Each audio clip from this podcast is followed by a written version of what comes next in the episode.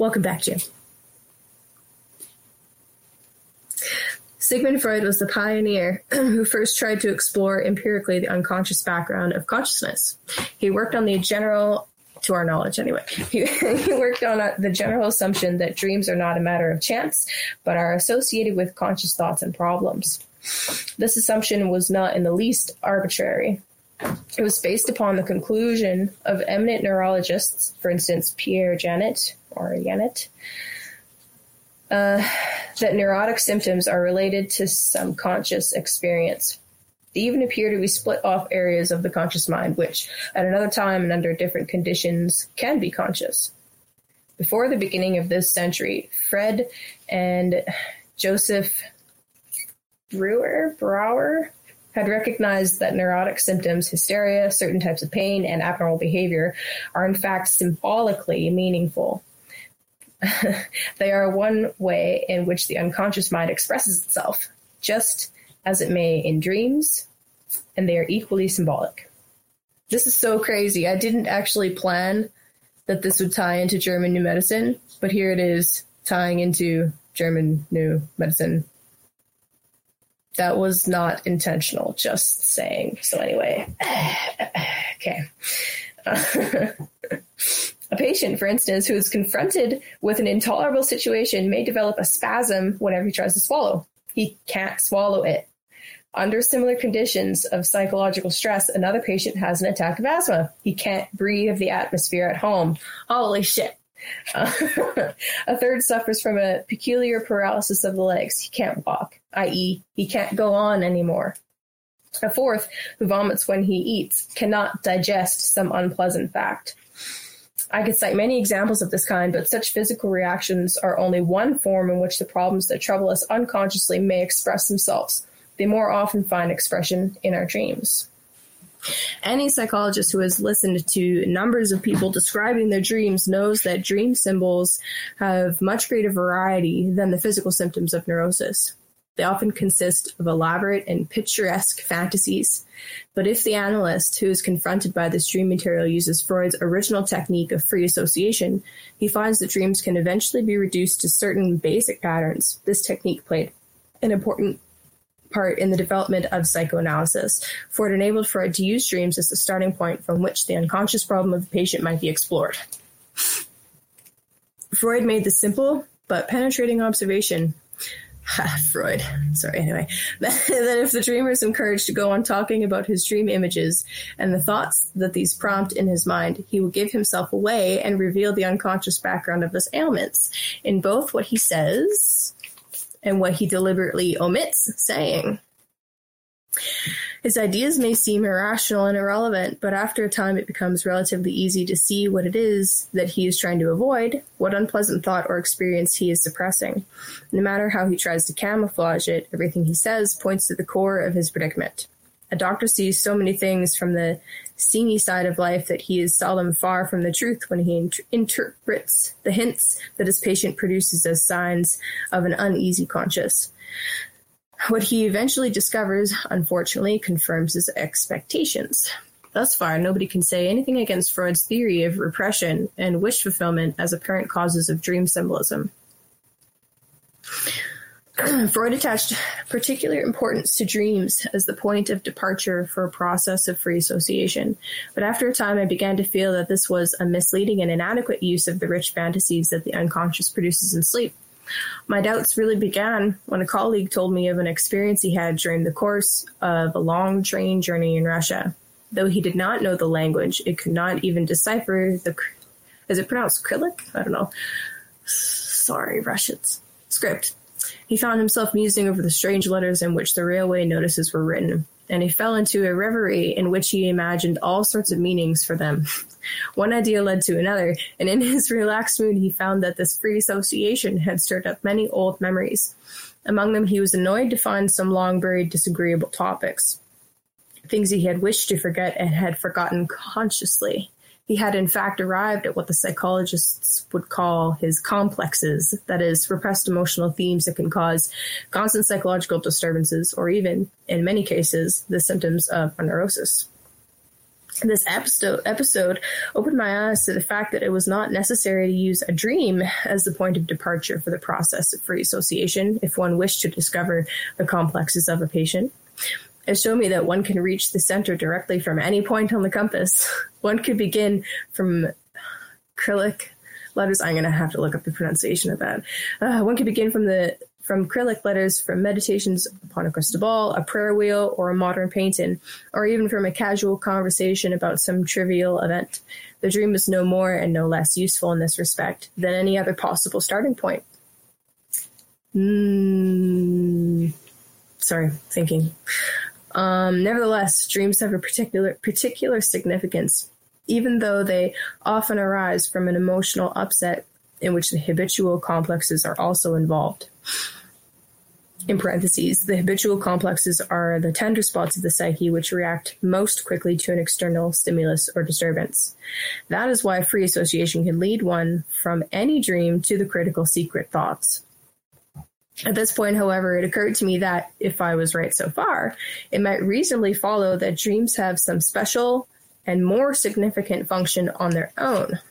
Very often, dreams have a definite, evidently purposeful structure, indicating an underlying in- idea or intention, though as a rule, the latter is not immediately comprehensible.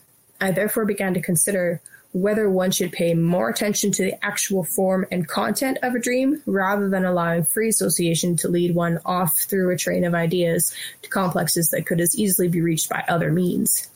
This new thought was a turning point in the development of my psychology. It meant that I gradually gave up following associations that led far away from the text of a dream. I chose to concentrate rather on the associations of the dream itself, believing that the latter expressed something specific that the unconscious was trying to say. The change in my attitude toward dreams involved a change of method. The new technique was one that could take account of all the various wider aspects of a dream. A story told by the conscious mind has a beginning, a development, and an end, but the same is not true of a dream. Its dimensions in time and space are quite different. To understand it, you must examine it from every aspect, just as you may take an unknown object in your hands and turn it over and over and over until you're familiar with every detail of its shape. Perhaps I have now said enough to show how I came increasingly to disagree with free association as Freud first employed it. I wanted to keep as close as possible to the dream itself and to exclude all the irrelevant ideas and associations that it might evoke.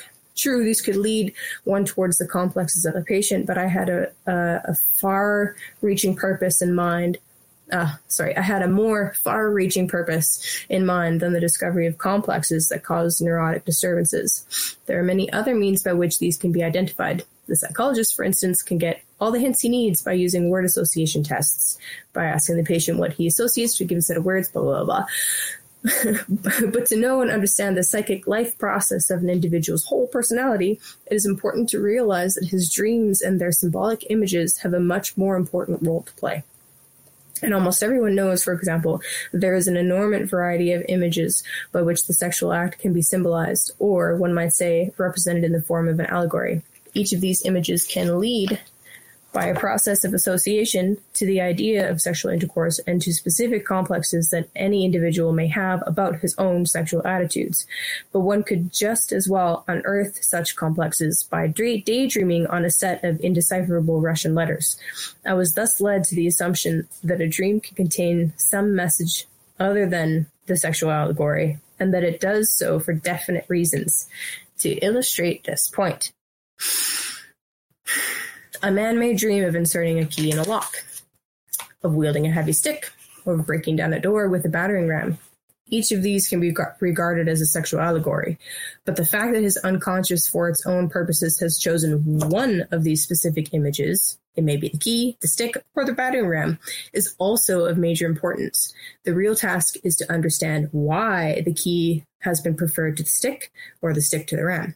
And sometimes this might even lead one to discover that it is not the sexual act at all that is represented, but some quite different psychological point. From this line of reasoning, I concluded that only the material that is clearly and visibly part of a dream should be used in interpreting it. The dream has its own limitation. its specific form itself tells us what belongs to it and what leads away from it, while free association lure, lures one away from that material in a kind of zigzag line. The method I evolved is more like uh, circumambulation. Sure, centers the dream picture. I work all around the dream, pit, dream picture and disregard every attempt that the dreamer makes to break away from it. Time and time again in my professional work, I have had to repeat the words, let's get back to your dream. What does the dream say? For instance, a patient of mine dreamed of a drunken and disheveled vulgar woman. In the dream, it seemed that this woman was his wife, though in real life, his wife was totally different. On the surface, therefore, the dream was shockingly untrue, and the patient immediately rejected it as dream nonsense. If I, as his doctor, had let him start a process of association, he would inevitably, inevitably have tried to get as far away as possible from the unpleasant suggestion of his dream.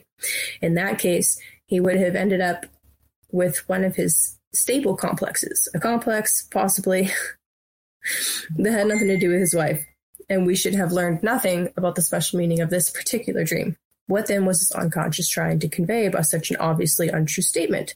Clearly, it somehow expressed the idea of a degenerate female who was closely connected with the dreamer's life.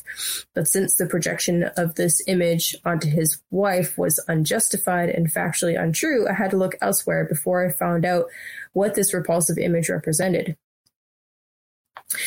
In the Middle Ages, long before the psychologists demonstrated that by reason of our glandular structure, there are both male and female elements in all of us, it was said that every man carries a woman within himself.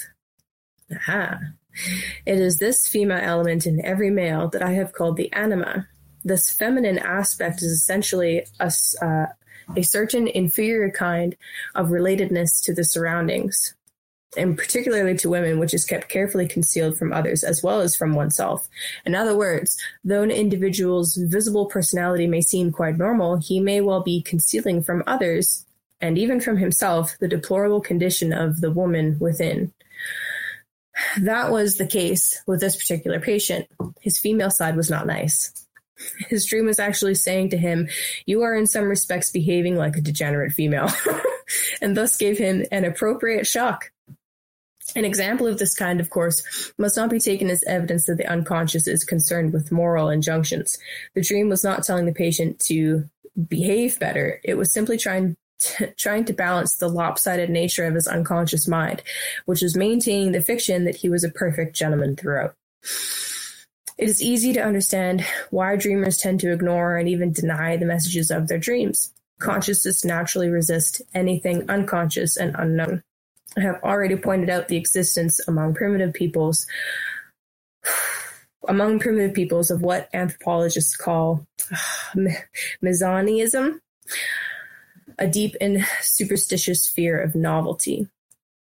The primitives manifest all the reactions of the wild animal against untoward events, but civilized man reacts to new ideas in much the same way. Civilized, erecting psychological barriers to protect himself from the shock of facing something new. This can easily be observed in any individual's reaction to his own dreams when obliged to admit a surprising thought. Many pioneers in philosophy, science, and even literature have been victims of the innate conservatism of their contemporaries. Psychology is one of the youngest of the sciences because it attempts to deal with the workings of the unconscious. It has inevitably encountered mesonism in an extreme form.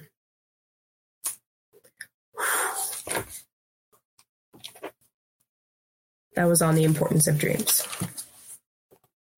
I love how it touched in with the new German medicine.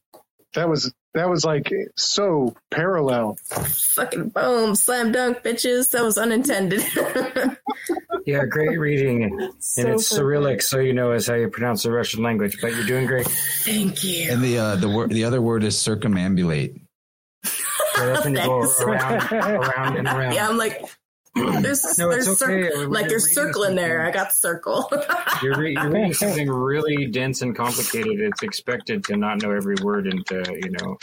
Mm-hmm. There's an old saying to never make fun of people for mispronouncing words because it means that they only learned it from reading, and that means the reading, and that's good. So don't pick on them, right? Right. Yeah. Great yeah. Point. I like I like that too. I'm like, Great yes, point. Thank you. I want to make a statement about the anima animus thing that mm-hmm. I don't know if Jung goes this far, but it's been my personal experience that it's not just an internal uh, thing, that the as a male, the females that are most close to you in your life are, and your relationship to them is a reflection of your inner female, and vice versa. And even like your relationships with the same gender is a reflection of your inner male. It's like another way of saying you become the people that you're closest to, but it's the other way around. The people that you're closest to reflect who you are. Yeah, they're already you. Can I, can I exactly. Because I'm yeah. This is all I thought about with Kayla's reading, and thank you, by the way, for that. Um, I met my anima, and that was after working with um. This is a live stream we did with the cult priestess. And, you know, I know what I know from Carl Jung and what I can read and what I've heard. But the most I get out of him is from, like, Kayla, you reading, and someone like the cult priestess, you know, sitting there hearing you guys talk about what you've learned.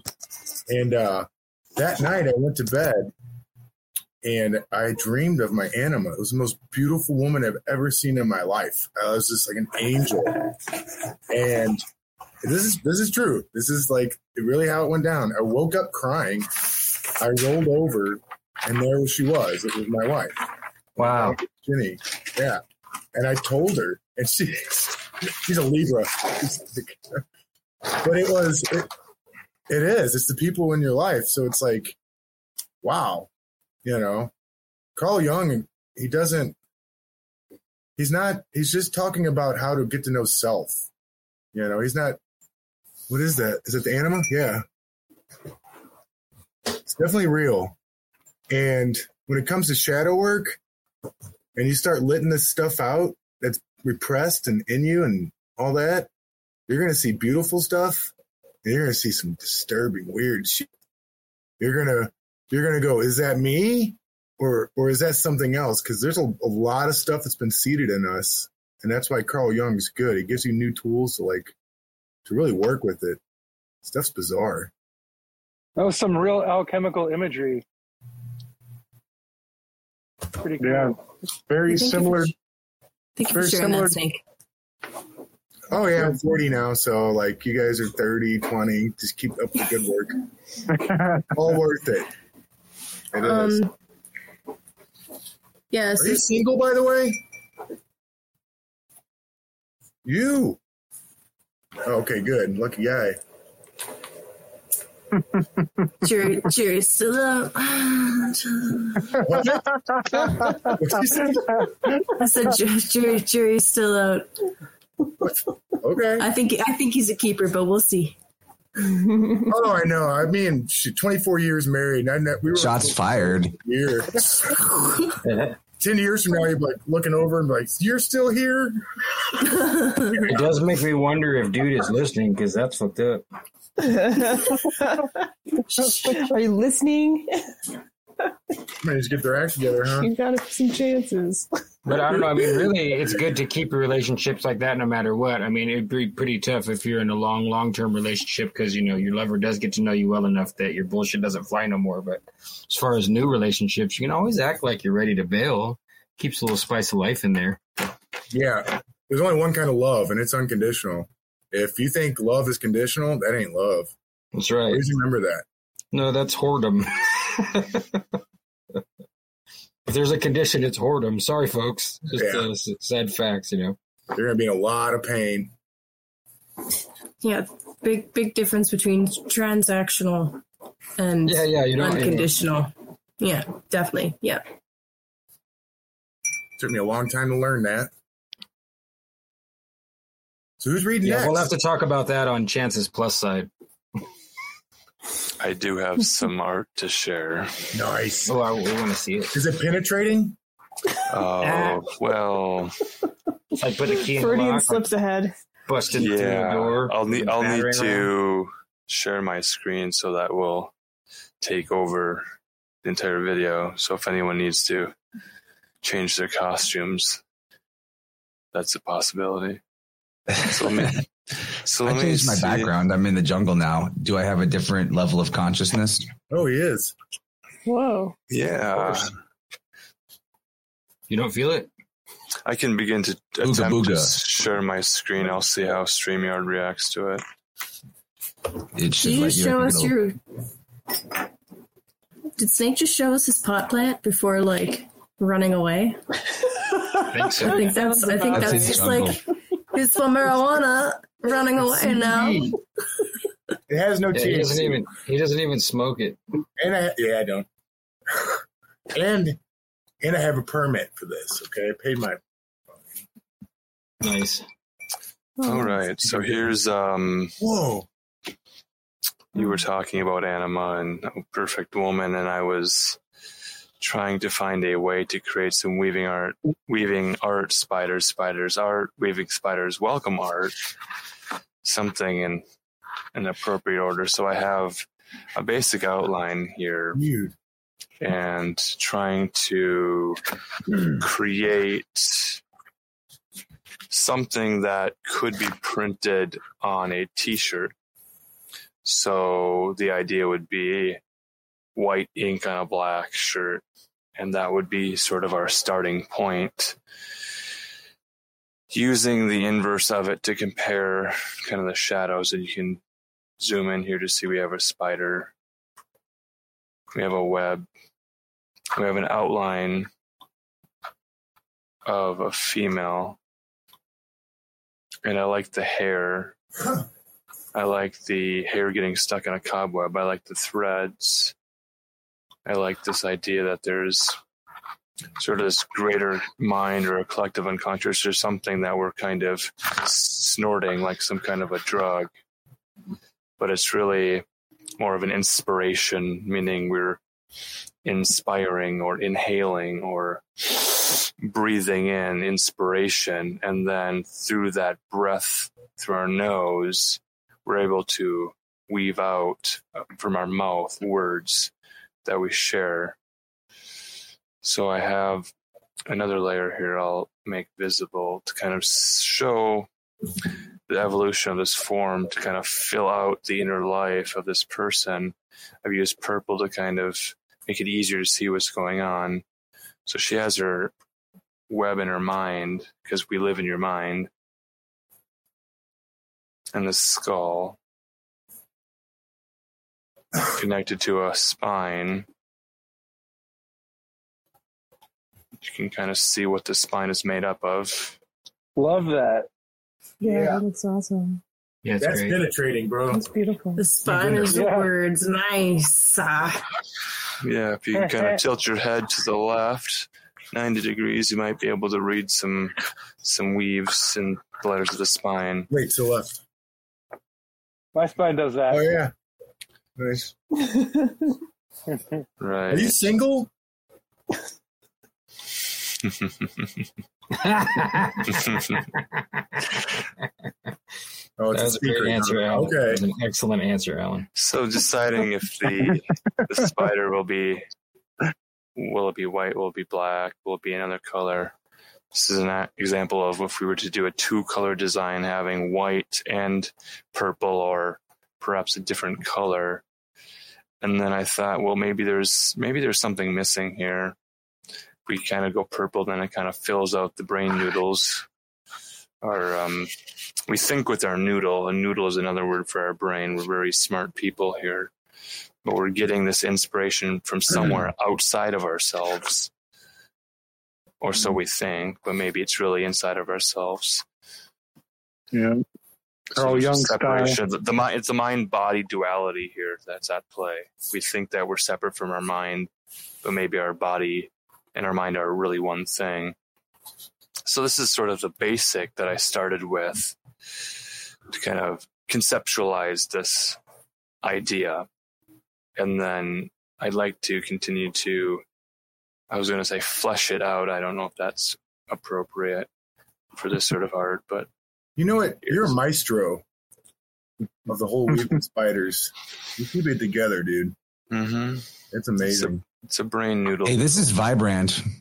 Yeah, it, it, You know we'll what I mean. See, we'll see about that. I'm just kidding. Uh, all, the all worlds have collided the and merged. Streams of consciousness are always crossing, co-creating, interacting. And there's a light there, and I needed to add some light to this inner life. I didn't want her to be completely devoid of that. So in this other image, you have sort of a shadow, but maybe she's filled with light.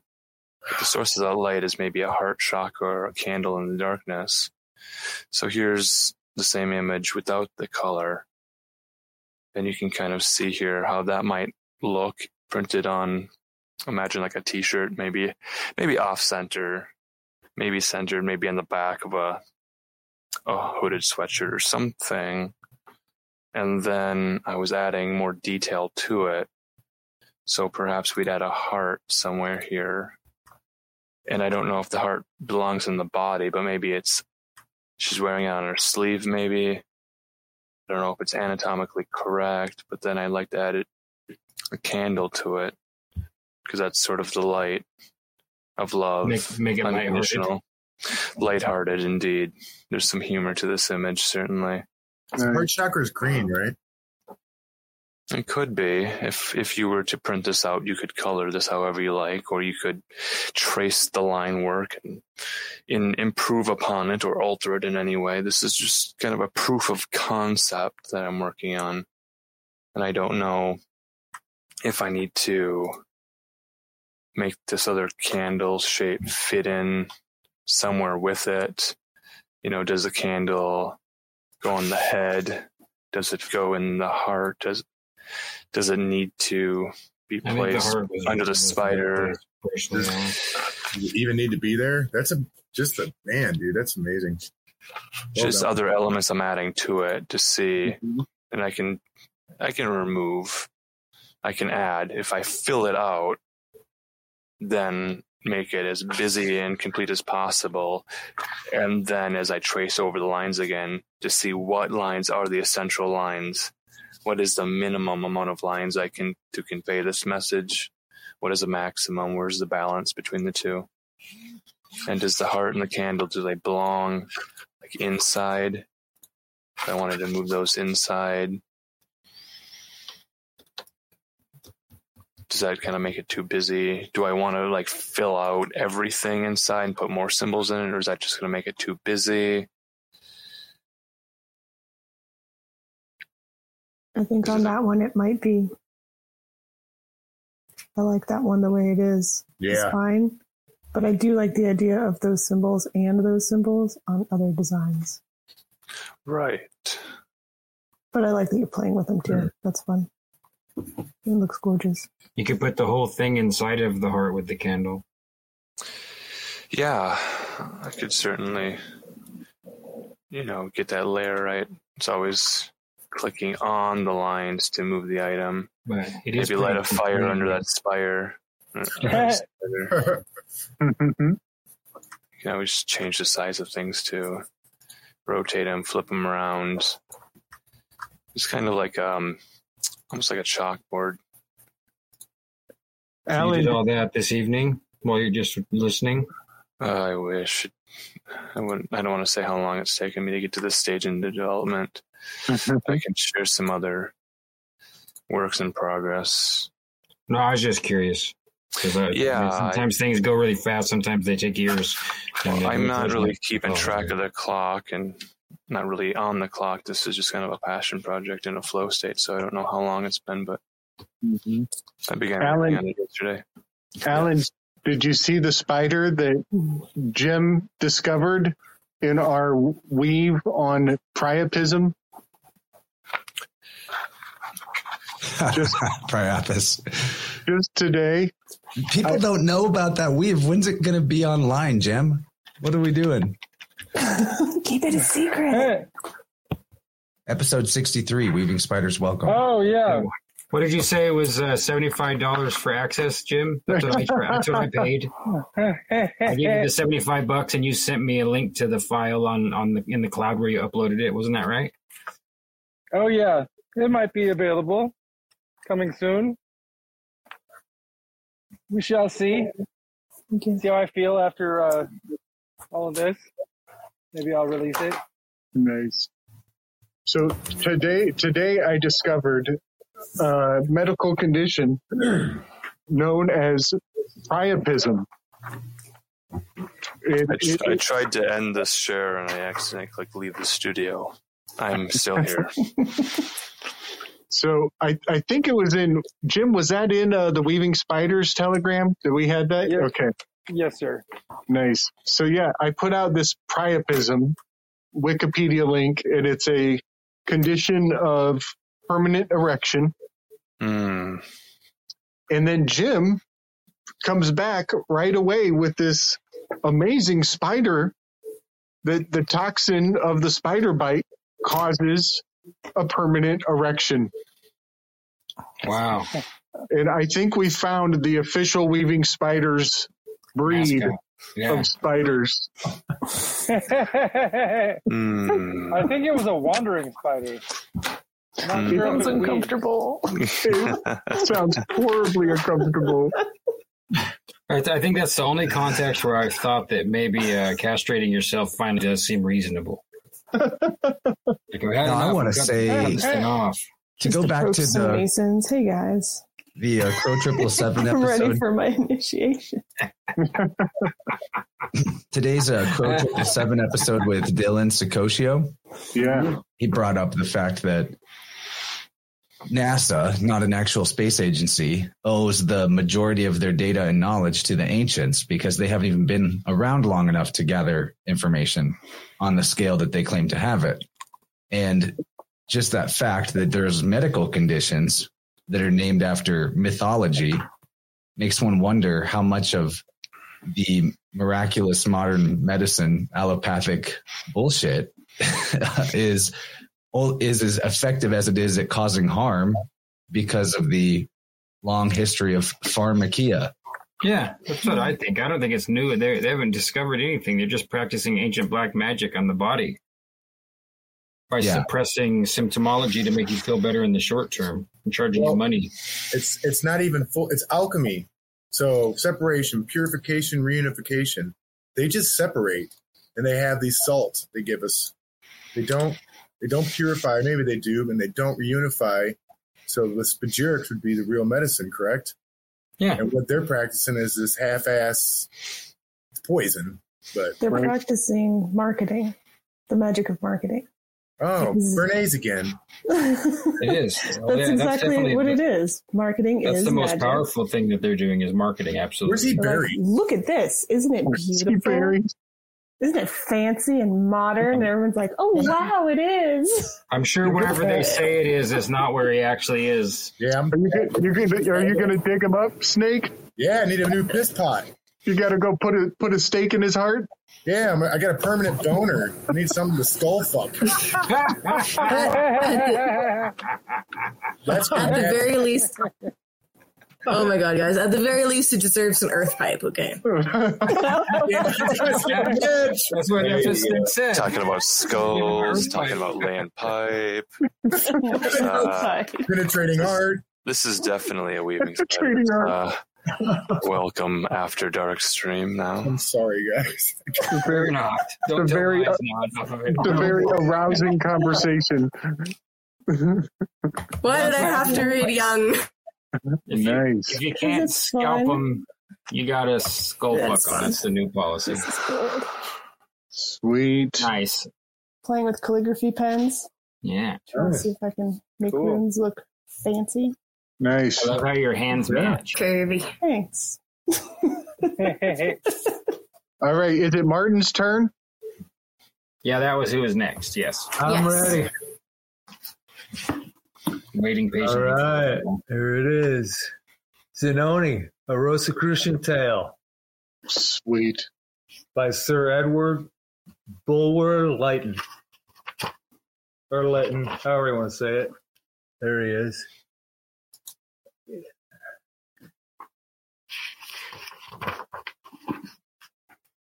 Yeah. Preface. Edward Bulwer-Lytton was born in London on May twenty-fifth, eighteen oh three. In his autobiography, he reported an incident which in a sense indicated something of his later task and importance. When I was yet in arms, a man with a wild air abruptly stopped my nurse in the streets and looking upon me asked whose son I was. My nurse replied that I was the son of General Bulwer. The stranger then, with much solemnity, took me in his arms and uttered a prophecy to the purpose that I was to be greater than my father and something quite remarkable. He then threw me back to the awe-stricken nurse and darted off with such rapidity that in telling her story in later times, she may probably have said that he suddenly vanished. Personal tragedy marked his childhood and youth, climaxed by the death of his early love. When he was twenty-one, he visited her grave, remaining there through an entire night. Later, he recalled, "What I suffered in one long, solitary night, I will not say. At dawn, I turned from the place as if rebaptized or reborn. I recovered the healthful tone of my mind and the stage of experience and feeling through which my young life had passed contributed largely to render me whatever I have since become." These two experiences point to a kind of early spiritual development, for in a sense, they opened the way to the esoteric insight which characterized his subsequent years. After his studies at Cambridge, where among other notables he met Macaulay, developing as a result an intense interest in classical history, which was to serve him well, particularly in his The Last Days of Pompeii and his Rienzi. Lytton traveled the length and breadth of Britain. His visit to the social reformer Robert Owen, in whose work he was deeply interested, was a high point in his journey, an event he often recalled later. Bulwer-Lytton's marriage was not destined to bring him happiness, though he became the father of two children, a boy and a girl. After ten years, the marital relationship ended in legal separation in eighteen sixty-three, or thirty-six, excuse me, the year the idea of Zanoni first came to him. His grandson reported that in eighteen thirty-five, his reading had included some medieval treatises upon astrology and the so-called occult sciences. And in the following year, while his mind was occupied with these studies, the character of Mejnur and the main outlines of the story of Zanoni were inspired, were inspired by a dream. Bulwer-Lytton's creative energy was remarkable. Novelist, dramatist, scholar, editor, and active member of Parliament, all at the same time, he was nevertheless a man of poor health and always had to take great care in the use of his strength. He enjoyed tremendous success as an author.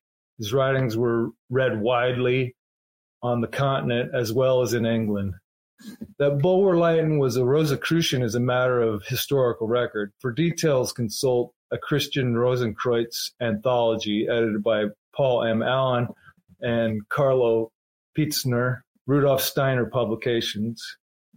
One important indication on this subject is to be found in a letter Bulwer-Lytton wrote on July third, eighteen seventy. There are reasons why I cannot enter into the subject of the Rosicrucian Brotherhood, a society still existing, but not under any name by which it can be recognized by those outside its pale. Some time ago, a sect pretending to style itself Rosicrucian and arrogating full knowledge of the mysteries of the craft communicated with me, and in reply I sent them the cipher sign of the initiate. initiate. Not one of them could construe it. Rudolf Steiner, the Australian Austrian philosopher and educator, spoke with appreciation of the work of Bulwer-Lytton, particularly of his Zanoni, of which he said on one occasion, "One who understands what is said in it will read it with much profit." Aside from the story itself, the artistry of the composition of the book expressed in its extraordinary thematic developments, its style and inner structure makes clear to the perceptive reader that here is a most significant work of the creative human spirit. For example, it will be noted that the novel is divided into seven parts following an all-important introduction. The titles of these parts give indication of a sevenfold path of spiritual development lying behind the, so- the story itself. The fourth or central section, titled The Dweller of the Threshold, is a highly significant expression of profound occult facts and experiences, which can be recognized as veritable by anyone possessing a degree of spiritual insight. Indeed, this section is, as Bulwer-Lytton once said of Zanoni as a whole, a truth for those who can comprehend it and an ext- extravagance for those who cannot. Again, the figures of Mejnour and Zanoni, one meets bearers of ancient mystery wisdom, one of them eternally old, the other eternally young. The one is the bearer of wisdom without warrant of love, the other is the bearer of the impulse of love and helpfulness towards other human beings. Here is shown the eternal conflict between wisdom and love, the head and the heart, which can and must ultimately be solved through spiritual initiation. The novel shows how this conflict manifests itself in the experience of Glyndon, the neophyte, striving for initiation and meeting the guardian of the threshold unprepared, in the struggle of Viola to shun initiation, in the tragedy of the orphaned son of Zanoni, friendless and in prison, the one to whom Zanoni had longed above all to pass his spiritual wisdom, but who at last is left to the care of God, the working of destiny. Into Zanoni, perhaps more than into any other of his novels, Bulwer-Lytton poured all his, of the ancient occult wisdom he felt he could be he felt could be revealed to the public in an age when materialism raged rampant upon the earth. Sounds familiar. Today, in Rudolf Steiner's Science of Spirit, this spiritual wisdom is offered freely and openly in terms suited to the needs, capacities, and consciousness of modern men and women. In the light of this science of spirit, Bulwer-Lytton's Zanoni stands as one of the great pioneer landmarks of profound esoteric value, of lasting interest and importance of our time. Paul M. Allen. Shall I continue with the introduction? Okay, I will. It is possible that among my readers, there may be a few not unacquainted with an old bookshop existing some years since in the neighborhood of Covent Garden. I say a few, for certainly there was little enough to attract the many in those precious volumes which the labor of a life had accumulated on the dusty shelves of my old friend D. There were to be found no popular treatises, no entertaining romances, no histories, no travels, no library for the people, no amusement for the million, but there, perhaps throughout all Europe, the curious might discover the most notable collection ever amassed by an enthusiast of the works of alchemist, Kabbalist, and astrologer. I'd like to go there. The owner had lavished a fortune in the purchase of unsaleable treasures, but old D did not desire to sell. It absolutely went to his heart when a customer entered his shop. He watched the movements of the presumptuous intruder with a vindictive glare. He fluttered around him with uneasy vigilance. He frowned, he groaned. When profane hands dislodged his idols from their niches. If it were one of the favorite sultanas of his wizard harem that attracted you, and the price named were not sufficiently enormous, he would not he would not unfrequently double the sum. Demure and in brisk hands, a seed, and he became the picture of despair. Nor unfrequently, at the dead of night, would he knock at your door and entreat you to sell him back at your own terms what you had so egregiously bought bought at his. A believer himself in his Averroes and Paracelsus, he was as loath as the philosophers he studied to communicate to the profane the learning he had collected. Excuse me. It so chanced that some years ago in my younger days, whether of authorship or life, I felt a desire to make myself acquainted with the true origin and tenets of singular sect known by the name of Rosicrucians.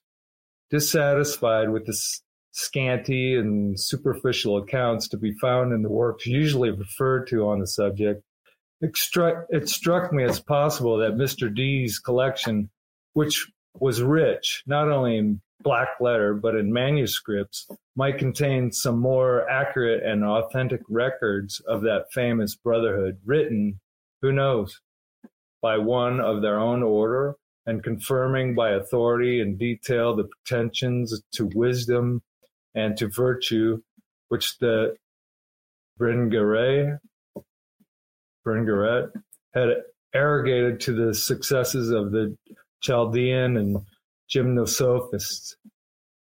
Accordingly, I repaired to what, doubtless, I ought to be ashamed to confess was once one of my favorite haunts. But are there no errors and no fallacies in the chronicles of our own day as, as absurd as those of the alchemists of old? Our very newspapers seem to our posterity as full of delusions as the books of the alchemists do to us, but not what the press is, the air we breathe, and uncommonly foggy the air is too. On entering the shop, I was struck by the venerable appearance of a customer who I, am ne- I had never seen there before. I was struck yet more by the respect with which he was treated by the disdainful, disdainful collector. "Sir," cried the last emphatically, as I was turning over the leaves of the catalog, "Sir, you are the only man I have met in five and forty years that I have spent in the, these researches who is worthy to be my customer. How, where, in this frivolous age could you have found a knowledge so profound? And this august fraternity, whose doctrines hinted at by the earliest philosophers, are still a mystery to the latest. Tell me if there is really, if there really exists upon the earth any book, any manuscript, in which their discoveries, their tenets, are to be learned." At the words august fraternity, I need scarcely say that my attention had been at once aroused, and I listened eagerly for the stranger's reply. "I do not think," said the old gentleman, "that the masters of the school have ever consigned, except by obscure hint and mystical parable, their real doctrines to the world, and I do not blame them for their discretion." Here he paused and seemed about to retire, when I said something abruptly to the collector. "I see nothing, Mister D., in this catalog which relates to the Rosicrucians." "The Rosicrucians," repeated the old gentleman, and in his turn he surveyed me with deliberate surprise. "Who but a Rosicrucian could explain the Rosicrucian mysteries? And can you imagine that any members of that sect, the most jealous of all secret societies, would themselves lift the veil that hides the Isis of their wisdom from the world?" Aha, I thought. Yeah. This, then, is the, the august fraternity of which you spoke. Heaven be praised. I certainly have stumbled on one of the brotherhood. "But," I said aloud, "if not in books, sir, where else am I to obtain the information? Nowadays one can hazard nothing in print without authority, and one may scarcely quote Shakespeare without citing chapter and verse. This is, a, is the age of facts, the age of facts, sir. Well, said the old gentleman with a pleasant smile, if we meet again, perhaps, at least, I may direct your researches to the proper source of intelligence. And with that, he buttoned his gray coat, whistled to his dog, and departed. It so happened that I did meet again with the old gentleman exactly four days after our brief, brief conversation in Mister D's bookshop. I was riding leisurely towards Highgate when, at the foot of its classic hill, I recognized the stranger. He was mounted on a black pony, and before him trotted his dog, which was also black. If you meet a man whom you wish to know on horseback at the commencement of a long hill where, unless he has borrowed a friend's favorite hack, he cannot, in decent humanity to the brute creation, ride away from you, I apprehend that it is your own fault if you have not gone far in your object before you have gained the top. In short, so well did I succeed that, on reaching Highgate, the old gentleman invited me to rest at his house, which was a little apart from the village, and an excellent house it was, small but commodious, with a large garden and commanding from the windows such a prospect as Lucretius would recommend to philosophers. The spires and domes of London on a clear day distinctly visible. Here the retreat of the hermit, and the and there the mare magnum of the world. The walls of the principal rooms were embellished with pictures of extraordinary merit, and in that high school of art which is so little understood out of Italy, I was surprised to learn that they were all from the hand of the owner. My evident admiration pleased my new friend, and led me and led to talk upon his part, which showed him no less elevation in his theories of art than an adept in the practice. Without fatiguing the reader with irrelevant criticism, it is necessary, perhaps, as elucidating much of the design and character of the work which these prefatory pages introduce, that I should briefly observe that he insisted as much upon connect, the connection of the arts as a distinguished author has upon that of the sciences, that he held that in all works of imagination, whether expressed by words or by colors, the artist is of the higher school schools must make the broadest distinction between the real and the true. In other words, between the imitation of actual life and the exaltation of nature into the ideal. Wow. Yeah. The one, he said, is the Dutch school. The other is the Greek. Sir, said I, the Dutch is the most in fashion. Yes, in painting, perhaps, answered my host. But in literature? It was of literature I spoke. Our growing poets are all for simplicity and Betty Foy, and our critics hold it the highest praise of a work of imagination to say that its characters are exact to common life, even in sculpture. In sculpture? No, no. There, the high ideal must at least be essential. Pardon me, I fear you have not seen Souter Johnny and Tam O'Shanter. Ah, said the old gentleman, shaking his head, I live very much out of the world, I see. I suppose Shakespeare has ceased to be admired. On the contrary, people make the adoration of Shakespeare the excuse for attacking everybody else. But then our critics have discovered that Shakespeare is so real. Real? The poet who has never once drawn a character to be met with in actual life, who has never once descended to a passion that is false or a personage who is real? I was about to reply very severely to this paradox when I, I perceived that my companion was growing a little out of temper. And he who wishes to catch a Rosicrucian must take care not to disturb the waters. I thought it better, therefore, to return the con- to turn the conversation. Revenons à nos moutons. Eh. A little shaky French there, said I. You promised to enlighten my ignorance as to the Rosicrucians. Well, quoth he rather sternly, uh, but for what purpose? Perhaps you desire only to enter the temple in order to ridicule the rites. What do you take me for? Surely, were I so inclined, the fate of the Abbé de Villars is a sufficient warning to all men not to treat idly the realms of the salamander and the sylph. Everybody boom. knows. Oh. Boom. Salamander and the sylph. You guys hear that? Pendar.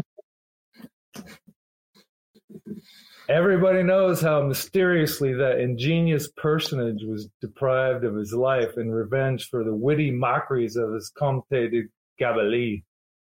Salamander and sylph, I see that you fall into the vulgar error and translate literally the allegorical language of the mystics.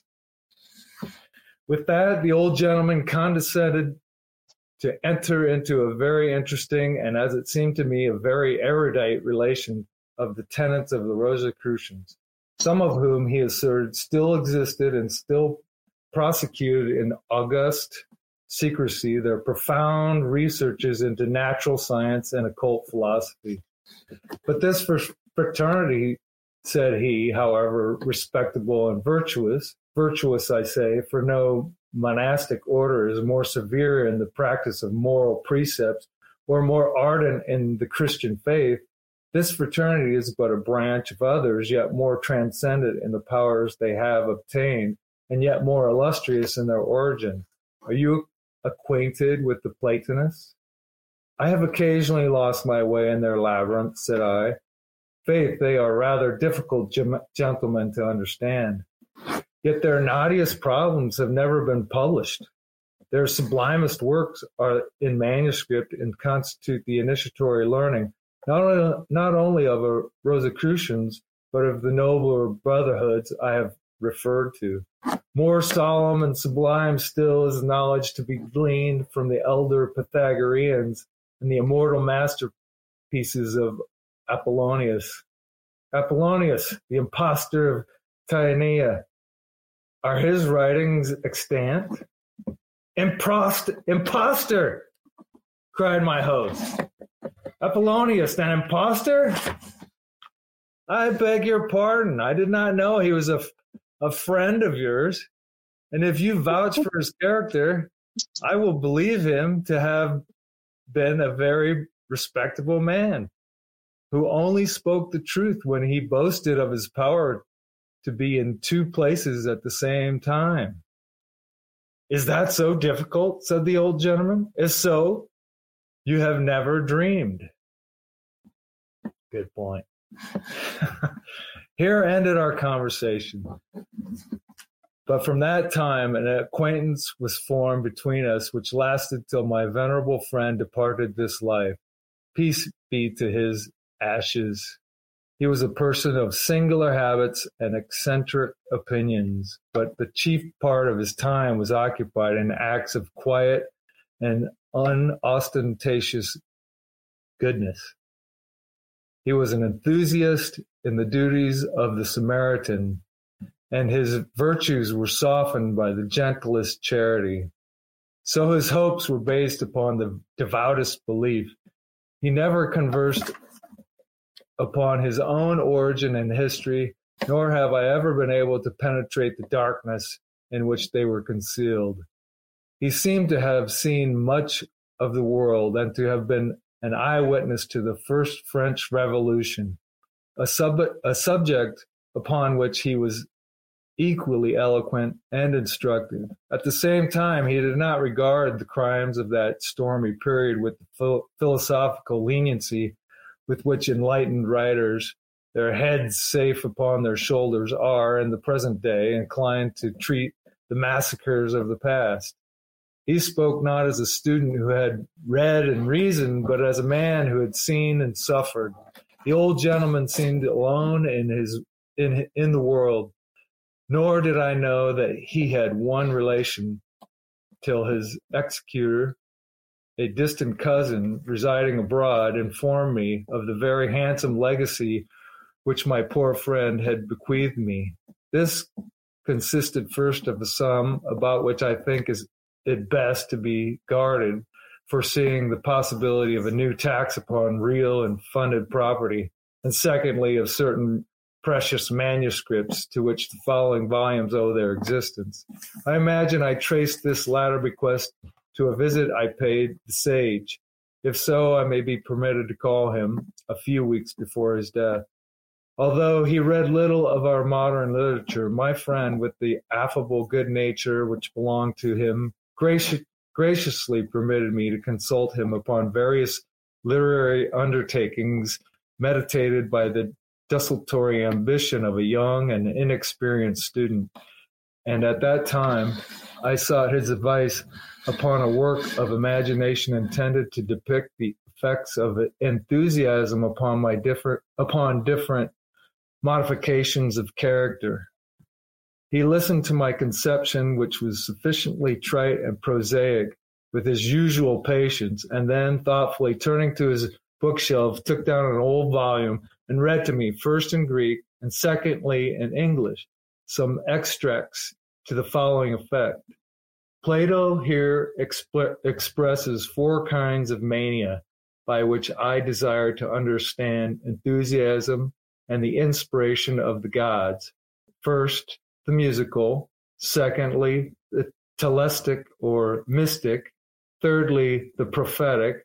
And fourthly, that which belongs to love. The author he quoted, after contending that there is something in the soul above intellect and stating that there are in our nature distinct energies, by the one of which we discover and seize, as it were, on sciences and theorems with almost intuitive rapidity by another, through which high art is accomplished, like the statues of Phidias, proceeding to state that enthusiasm in the true acceptation of the word is when that part of the soul which is above intellect is excited to the gods and thence derives its inspiration.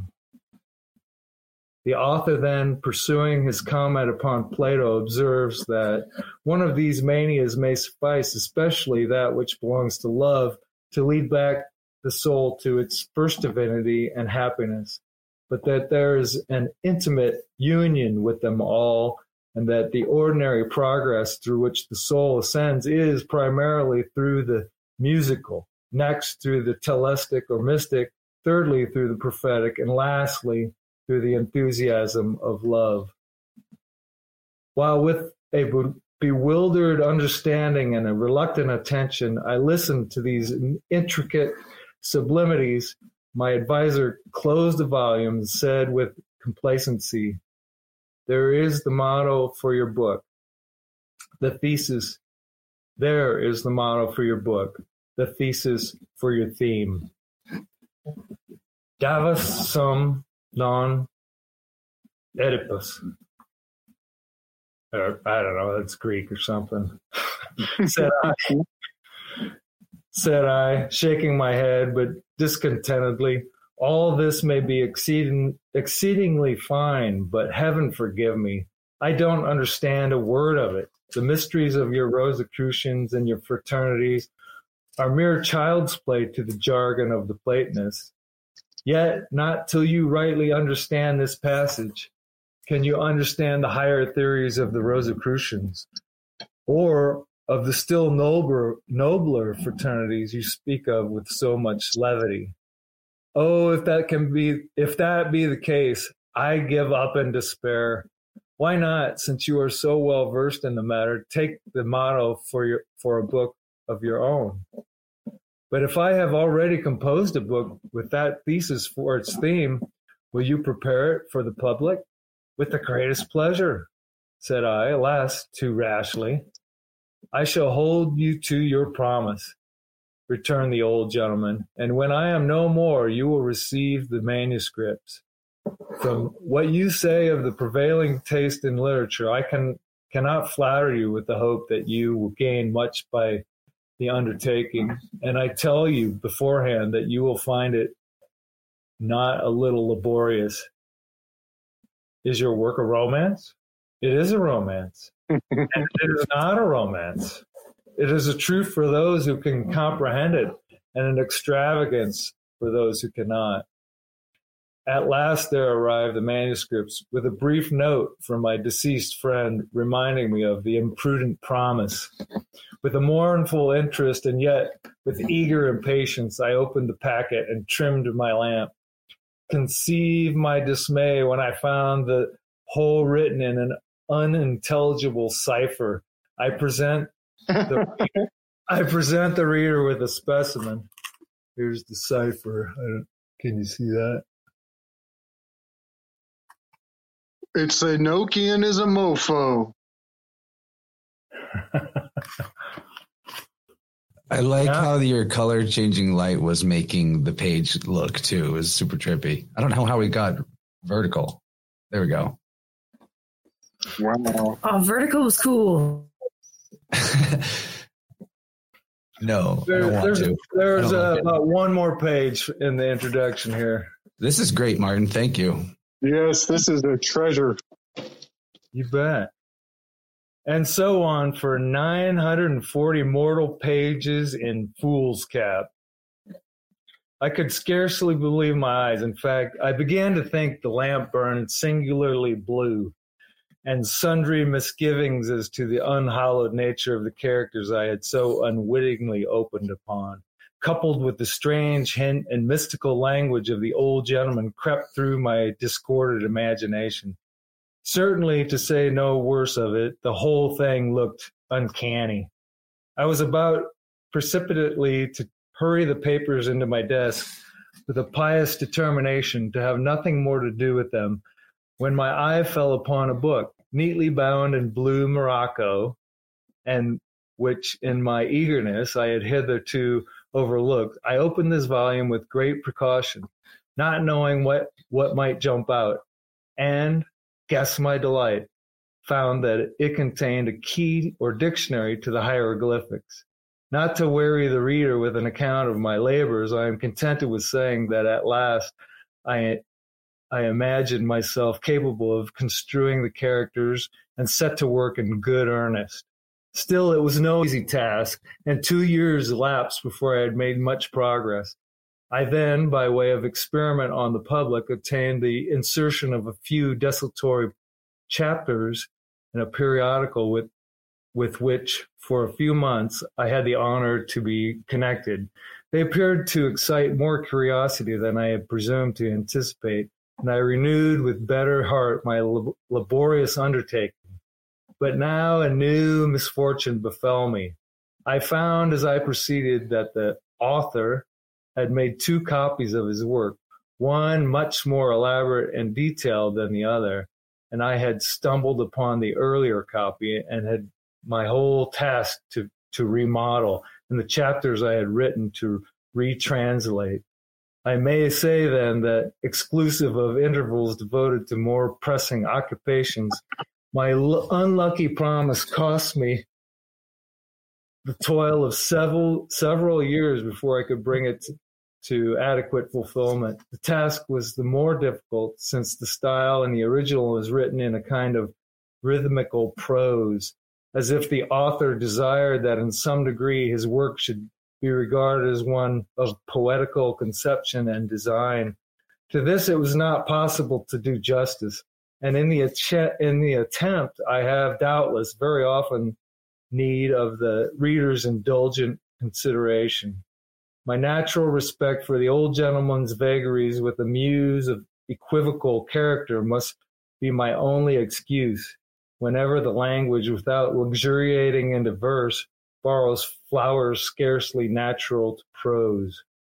Truth compels me also to confess that with all my pains, I am by no means sure that I have invariably given the true meaning of the cipher, nay, that here and there either a gap in the narrative or the sudden assumption of a new cipher to which no key was afforded has obliged me to resort to interpolations of my own, no doubt easily discernible, but which I flatter myself are not inharmonious to the general design.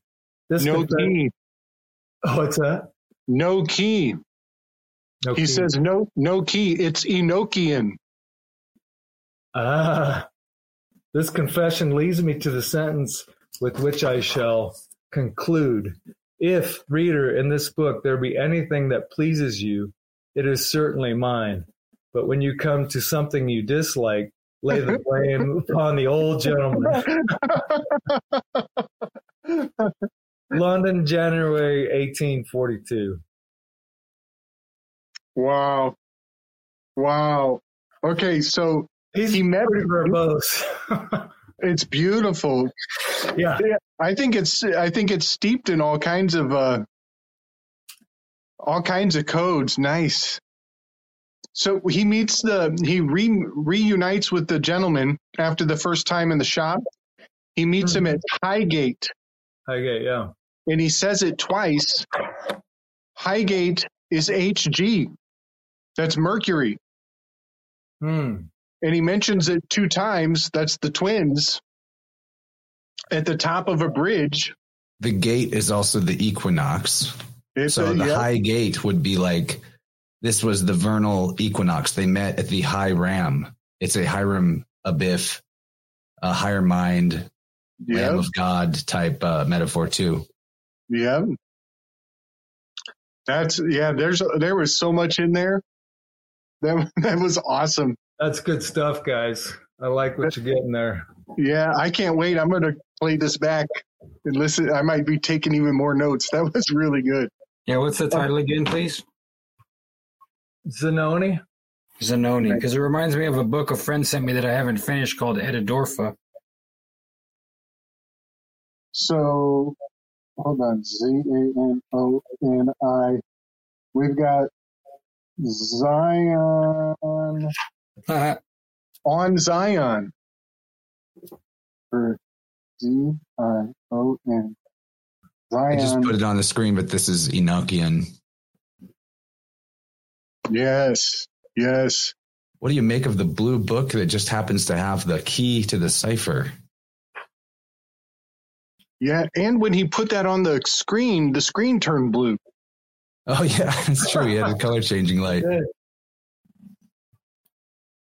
I mean, yeah. That's what I would do.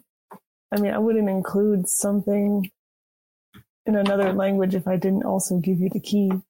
Right. Mm-hmm. When you said that's what I would do, I thought you were saying that you were like the screen and you would also turn blue. I might. You just, it's subtle, so. Like your sun gazer, Chance. I'm um, just ripping off S B. Nice. Well, yeah, I figured uh, somebody said costume change, so at least I could do is accommodate. Here's what I'm working on. So, any of that. in in my little series this week, I read off the six precepts of the Rosicrucian order, and let me see if I can pull them up again. Um, but. Uh, you know, and, and so after I made that series, it occurred to me I should have mentioned Paracelsus. Um, because Paracelsus has a R and a C in the middle of his name, and that is a Rosicrucian, Rosicrucian nudge, nudge, wink, wink. R C, yeah. And he, um, Paracelsus, I have a little joke that I've just stumbled upon on my own, but I can't go without saying it. So Paracelsus is like uh, one of the godfathers of holistic medicine. He was also castrated.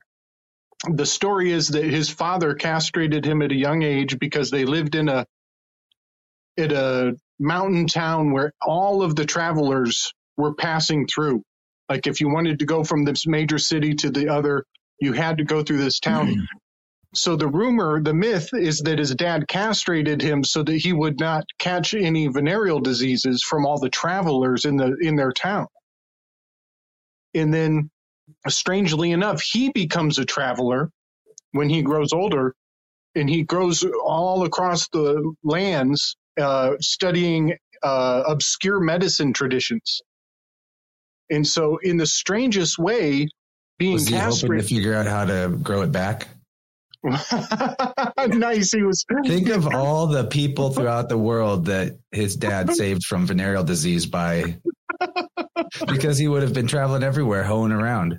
Isn't that crazy? And that becomes, that actually, I think, becomes a tradition of the messenger. The messenger has to go and cross borders. But I think the messengers are castrated also, so they won't catch anything. And so having the idea of a seal, like sealing up a thing, is a very alchemical thing. It's a hermetic seal. But we also know that the scar of castration is called the golden seal. And so it's, uh, in a strange way, to be a messenger requires that you are castrated so that you don't transmit diseases across boundaries or barriers. Hmm. And so here's my joke. Paracelsus is the godfather of holistic medicine, or is he the godfather of whole less dick? He had a whole less dick. That's great, dude. I wish Paracelsus was here to laugh, because he'd laugh. I know. For dad jokes. So let me see if I you can. You gotta really love your dad to make a joke about him not having a dick.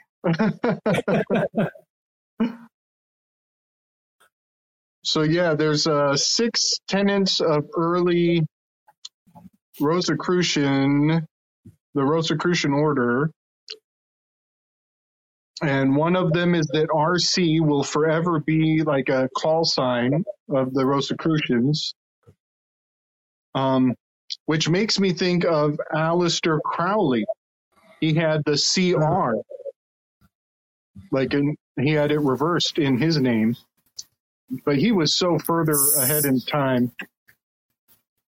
Um, Just hop in, Kaylee, if you got a thing. You look like so what talk. That R C I do. So that R C that's interesting. Um, you say R C. I don't think Rosicrucian. I actually think of this particular um, essential oil blend from Young Living titled R C for that respiratory care.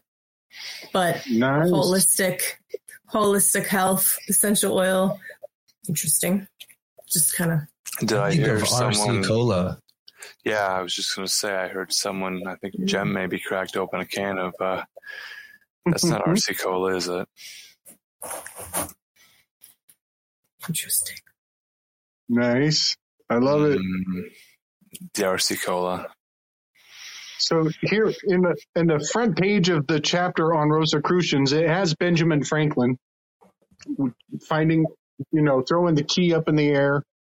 Discovering allegedly electricity, which was a thing way before him, but, oh, yeah. um, but uh, you know, the Rosicrucians, they they put their claim in Philadelphia. The history of Philadelphia is like a resurgence of Rosicrucian insight, and it has another thing. One of some of the call signs for Rosic, or yeah, for Rosicrucians and Hermetic knowledge is.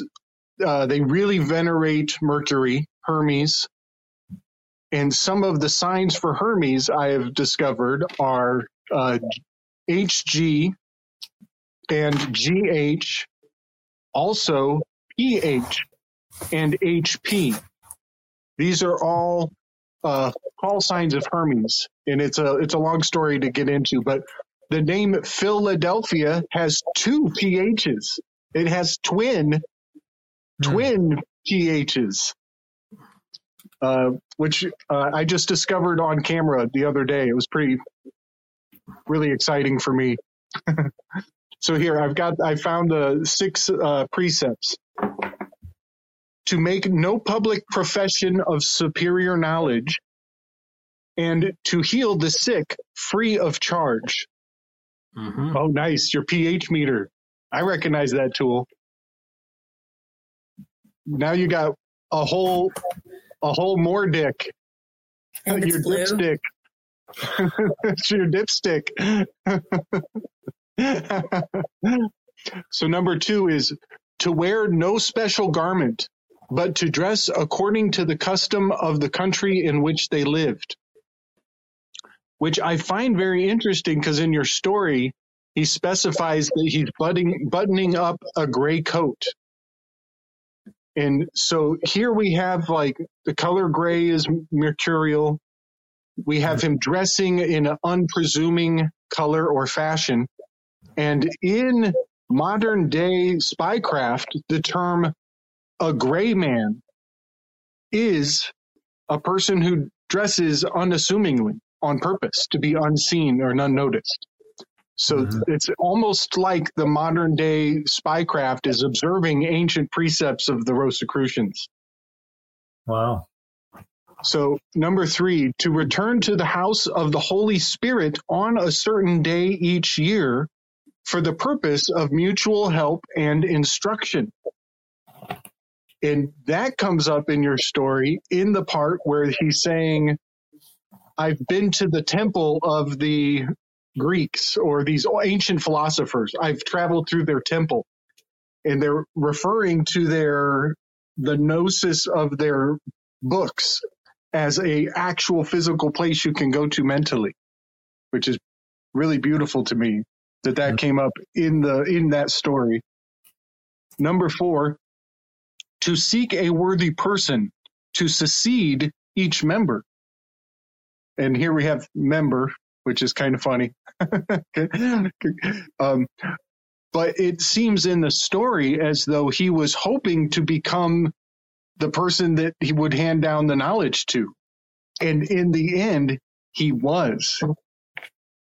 Yeah. He gained he gained that trust. And so the the the fella, the he the Rosicrucian gave him that knowledge in a code that he had to decipher.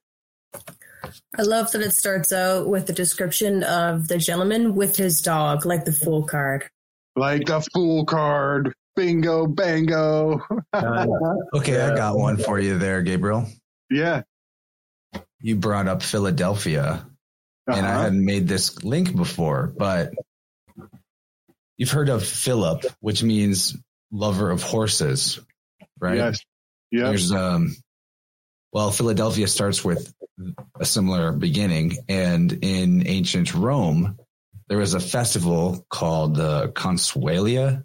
Yeah, the Consualia festival, and it was in honor of Consus, who is uh, also called Neptune Equestris, and he's uh, the god of hidden counsels, the god of secret deliberations, or the concealer of secrets. Mm-hmm. So he's linked with Philip because his festival. Um, well, he's Neptune Equestris, so there's that. But his festival days, uh, you were not allowed to. Your horses were given rest; they are not allowed to be worked at all during that time. So, there's more about Philip and Consus you could get into, but I just think that's interesting because Philadelphia. What happened at Philadelphia? Was there a secret deliberation? Yes. And is it a place of concealed secrets? Yes. Is Philadelphia right. consecrated to Consus? Uh-huh. Yeah, I think yeah. it could be. I love it.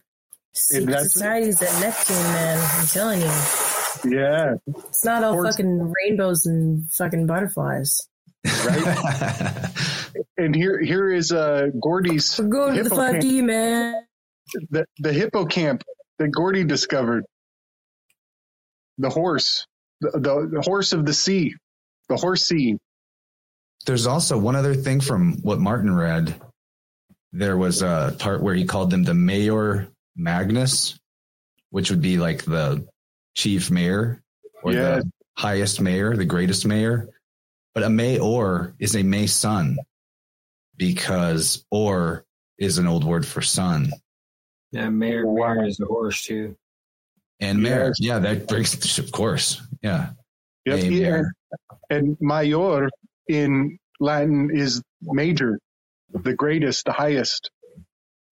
Oh, yeah. There you go. Yeah, that's why I'm sure that's why it's mayor, right? Right. And and this is just dissecting the introduction. That wasn't even the first chapter. Right. There was, yeah, we, need to read more, we need to get off the internet and read more books, guys. Uh, yeah, there was just, there was so just much in more that art and read more of them aloud to one another, at least as a compromise. It is yeah. pretty fun. So well, number number five is to adopt the letters R C as their sign and mark, their sign and their mark. To and number six is to keep the existence of the fraternity a secret for a period of one hundred years. Mm-hmm. And that's the last one. Yeah, I think we're on year ninety-eight right now, or year one hundred two or something. Because it seems like all this shit's certainly jumping out all of a sudden, right? Yeah. That was great. Martin, thank you so much, man. Yeah, thanks a lot, man. Yeah, you bet. I'll uh, I'll read the next or the first chapter next Wednesday. How's that sound? All right, to be continued. I was hoping we would get more Martin. I could read more. We need fresh blood, and uh, you're fresh elder blood. It's kind of kind of an oxymoron, but all right. Well, let's do it. All right, you just got to get a spider tattoo on your forehead, or you can have it dangling from a web under your eye like a teardrop. Okay, I'd like, I'd like to, I'd like to add to this horse discussion. Okay. Okay. Um, have any of you seen uh, Doctor Horrible's sing-along blog? Nope. That's the one with the um, all you fucking nerds, and nobody's seen Doctor Horrible's sing-along blog. Really? He's the new Demiurge now too in the Matrix four, right? It is with Neil Patrick Harris. Yeah, I know this. As the like anti-hero. Anyway, the he's applying to be a part of the evil league of evil, who is headed by Bad Horse. They even sing a song at one point about he'll make you his mare.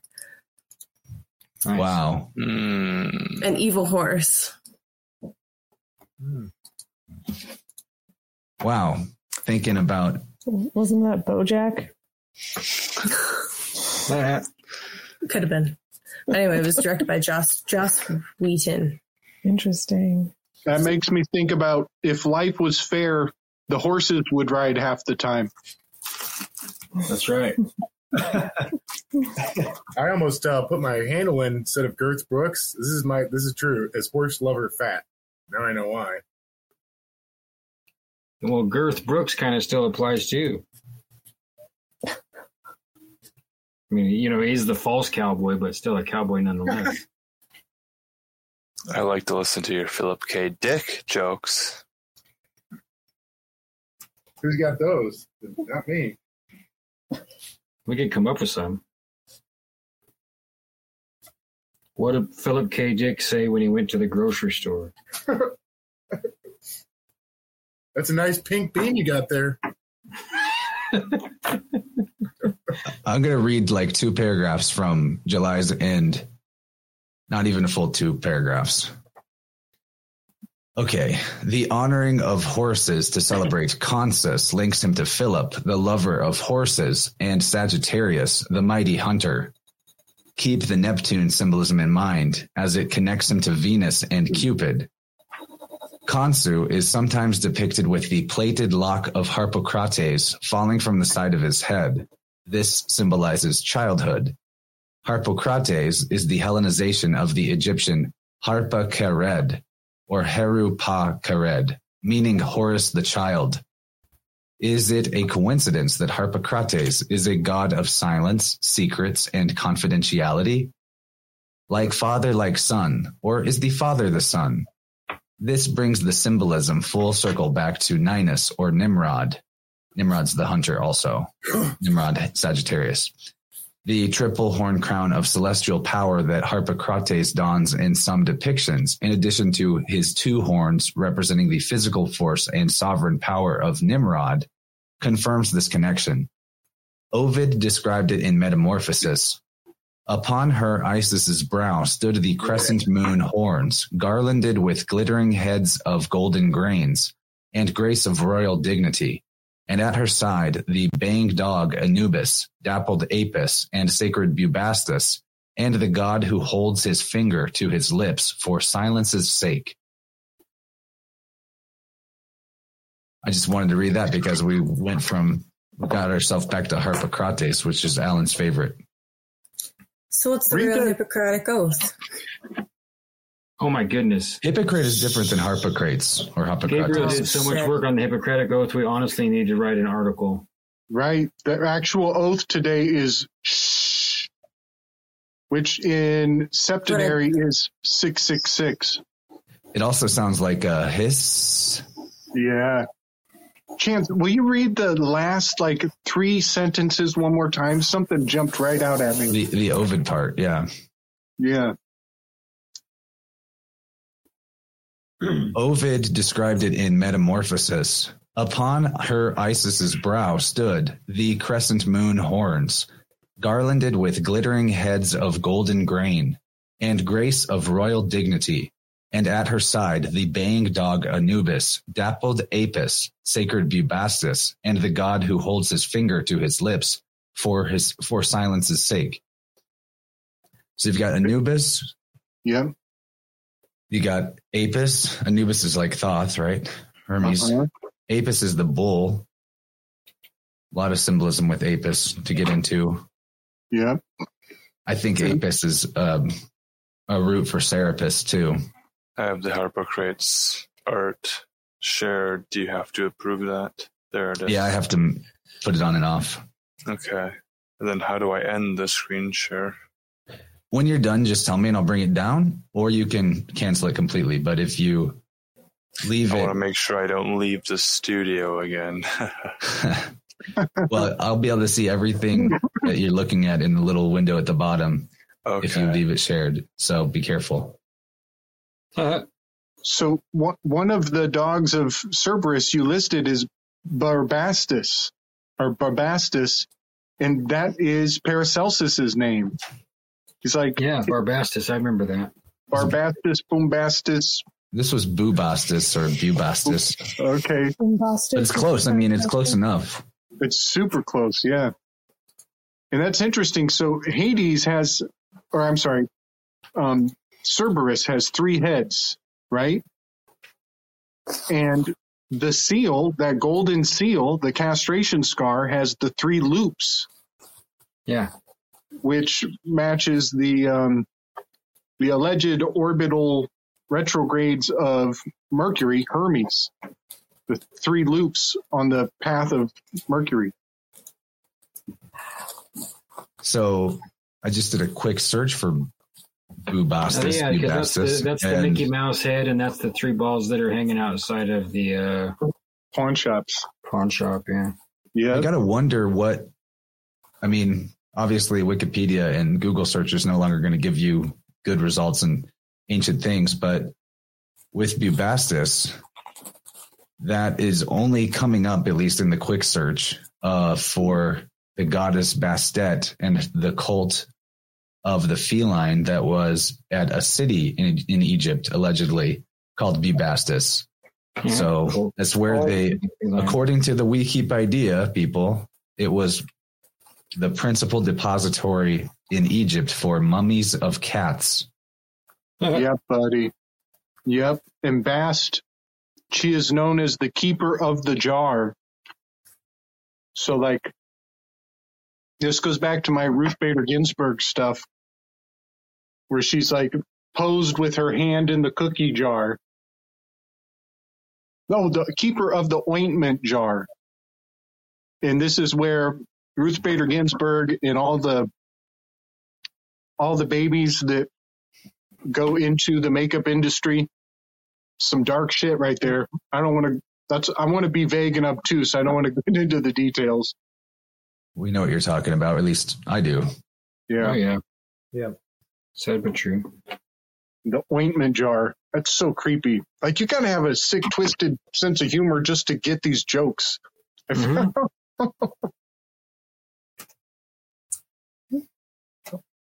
There's Bastet, just for the record, according to WeKeep idea. I can't call it anything else now. After you, you gave me that, Gabriel. It's perfect. You got yeah. more reading for us, or should I, I do some reading? I don't know. Well, I was supposed to be next. I'll read next if I if I need to. Oh, you should. Okay, so I uh, like keeping the reading going when there's nine partiers because otherwise it can get a little unwieldy. Because I'm working on a. I couldn't tell if Martin said Sylph with the T H or Sylph with the P H. We didn't even get into the salamanders and sylphs, and the point about. I was a little unclear about if he was saying they are supposed to be seen as allegorical or if it was barbaric to see them as al- allegorical. They're supposed, supposed, to, be. supposed, They're supposed to, to be allegorical. Yeah, supposed to be. It, yeah, to see them as literal is to be profane. Well, that's actually like what there's lots of modern accounts of in Freemasonry that and uh, orders orders like it, like Golden Dawn and stuff. They are teaching at least entry level initiates about. I mean, it's in their books about the sylphs and the salamanders and these elemental beings that you're meant to do all kinds of stuff with, but basically like have sex with them. You got it.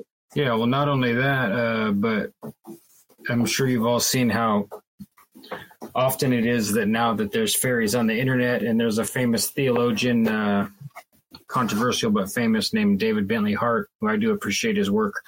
Um, he uh, makes it a point to let everyone know that he definitely does believe in fairies and thinks that it's foolish not to believe in them, you know. Okay, so this might turn out to be difficult, but I'll see how I do now. Just trying to see if it has the stupid S's and F's shared. It looks like it doesn't, so maybe it won't be so difficult. Um, I found this book during a conversation with a friend, and uh, he coincidentally decided to buy and send it to me at the very moment. The original book that inspired this book to be found at all was a book uh, about Second Sight that I bought at the most uh, the most ancient occult bookstore in London called... Um, They're called the Aquarius Bookshop. I think that's what it is. No, Atlantis. It's the Atlantis Bookshop. And there's a brilliant old witch who owns the place. And um, I think her name is Geraldine. And somewhere in my saved playlist, there's the talk that she gives on uh, Manly P. Hall that's better than anything else I've seen. And she actually claims that he was murdered and that he was also uh, hermaphrodite. But the book I bought was uh, also like stories about Second Sight and about fairies. And um, I'd have to look around. But as you can see, if I start to look for that book, we're probably not going to get to reading this one. I don't remember where it is right now, and I've not organized my library. Treatise on Second Sight by Theophilus Insulanus. And it says, Reverend Mister Fraser, Mister Martin, and John Aubrey, Esquire, F R S. Let's see, let's read the imprint here. As when a shepherd of the Hebrid Isles placed far amid the melancholy main, whether it be lone fancy him beguiles or the aerial beings, sometimes deign, to stand embodied to our senses plain, seas on the naked hill or valley low, the whilst in ocean Phoebus dips his wane, a vast assembly moving to and fro, then all at once in air dissolves the wondrous show. Thompson, eighteen nineteen. Glasgow, printed for J. Wiley and Company by Robert Chapman, eighteen nineteen. Preface. Once again, Treatise on the Second Sight. The celebrated faculty on which the following treatises are composed, we think, may have partly had its origin in the atmospherical phenomenon, most common to mountainous regions, taken advantage of by designing persons, received and heightened by all common cause of superstition and deceit, viz. Melancholy, naturally, weakness of sight, timid dispositions, and the levity of realtors. We allude to those appearances in the air caused by the unequal refraction of the sun's rays, such as the spectre of the broken, the Fata Morgana in Sicily, and the mirage in the hot sandy desert of Arabia, which makes arid plains seem a lake of pure water, reflecting all the surrounding scenery. Such a view, says Doctor Clark, affords us ideas of the horrible despondency to which travelers must sometimes be exposed who, in traversing an interminable desert, destitute of water and perishing with thirst, have this deceitful prospect before their eyes. Pomponatius, in his treatise to Incantation, with regard to those appearances, says that they are observed but in the night, early in the morning, or towards the close of day. The air at these times being more replete with gross vapors, which by unequal disposure of their parts appear in a variety of images to the eye, but are dispersed by the heat of the sun. For we find often that in the twilight or moonshine strange figures of things appear to us, which are caused by the various mixtures of light and shadows. We therefore question not, but a little skill in optics would have enabled many to give a very consistent account of those strange idola, which from, sorry, there's uh, some, some poor printing here. I hope the whole thing doesn't carry on like this too long. So I'll keep trying here. We therefore question not, but a little skill in optics would have enabled many to give a very consistent account of those strange idola, which from the attestations of a few gross and ignorant spectators have been entered with so much solemnity in many registers of prodigious occurrences. We cannot illustrate our remarks better than by inserting the relation of a phenomenon similar to the spectre of the broken, which was observed in the years seventeen forty-three and forty-four on mountain of Souter Fell in Cumberland. It excited much conversation and alarm at the time, and exposed to great ridicule those who asserted that they had witnessed it. It is, however, too well attested not to deserve a short notice here. Souter Fell is a mountain above half a mile, enclosed on the north and west side by precipitous rocks, but somewhat more open on the east and easier of access. At Wilson Hall, within half a mile of this mountain, on, Sumter, on summer's evening in the year seventeen forty-three, a farmer and his servant, sitting at the door, saw the figure of a man with a dog pursuing some horses along Souter Fell side, a place so steep that a horse could scarcely travel on it. They appeared to run at an amazing pace till they got out of sight at the lower end of the fell. On the following morning, the farmer and his servant ascended the steep side of the mountain and fell, expecting that they should find the man lying dead, being persuaded that the swiftness with which he ran must have killed him, and imagined also that they should pick up some of the shoes which they thought the horses must have lost in galloping at so furious a rate. They were, however, disappointed, as not the least vestige of either man or horse appeared, not so much as the mark of a horse's hoof on the turf. On the twenty-third of June of the following year, seventeen forty-four, about half past seven in the evening, the same servant, then residing at Blake Hills, at an equal distance from the mountain, being in a field in front of the farmhouse, saw a troop of horsemen riding on Souter Fell side in pretty close ranks and at a brisk pace. Having observed them for some time, he called out his young master, who, before the spot was pointed out to him, discovered the something troops. Serial? I can't, I'm not sure. And this phenomenon was shortly after witnessed by the whole family. The visionary horsemen appeared to come from the lower part of Souter Fell and were visible at a place called Knots. They then moved in regular troops along the side of the fell till they came upon Blake's, Blake Hills, when they went over the mountain. They thus described a kind of curvilinear path, and their first as well as their last appearance was bounded by the foot of the mountain. Their pace was that of a regular swift walk, and they were seen for upwards of two hours, when darkness intervened. Several troops were seen in succession, and frequently the last or last but one in the troop would quit his position, gallop to the front, and then observe the same pace with the others. The same change was visible to all spectators, and the sight was not confined to Blake Hills, but was witnessed by the inhabitants of the co- cottages within a mile. It was attested before a magistrate by the two above-cited individuals in the month of July seventeen eighty-five. Twenty-six persons are said in the attestation to have witnessed the march of these aerial travelers. It should be remarked that these appearances were observed on the eve of the rebellion, when troops of horsemen might be privately exercising, and as the imitative powers of the specter of the broken demonstrate that the actions of human beings are sometimes pictured in the clouds, it seems highly probable, on a consideration of all the circumstances of this latter phenomenon on Souter Fell, that certain thin vapors must have hovered around the summit of the mountain when the appearance was observed.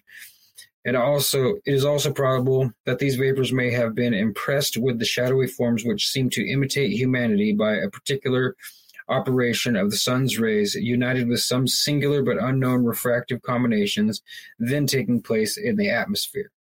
And that's just signed W. Must be the guy, huh? June twelfth, eighteen nineteen. So I want to interrupt at this point and say, if people have never seen the phenomenon that does happen at the top of mountains when the sun is positioned correctly so that it projects your own image onto the clouds, maybe uh, if, if you guys haven't seen it, maybe we should stick it up on the screen real quick. I'm trying to remember the name of it. You know what I'm talking about, Jim? I'm looking at the wrong camera. No, what is it? What is it called? Let me see if I can find it. Um... Sorry to interrupt, but if you guys don't know, then it's worth it's worth to see it for sure. It's amazing. Um, it's an optical illusion. Yeah, it's it it's beautiful. Say what? Also, do you have to? I said, yeah, I'll pull it up. Yeah, I'm, let's see here. I'll. Uh... Do you have to be standing on the mountain for it to work? I think so. Yeah. This so also th- this reminds me of what. Uh... Buffalo and Legs saw recently, too, somewhat. Yeah, yeah. Not exactly, but similar. I mean, those lights, those lights yeah. in the sky? Yeah, and, and it's definitely got that liminal space component, you know, on the horizon where the sky meets the earth kind of thing.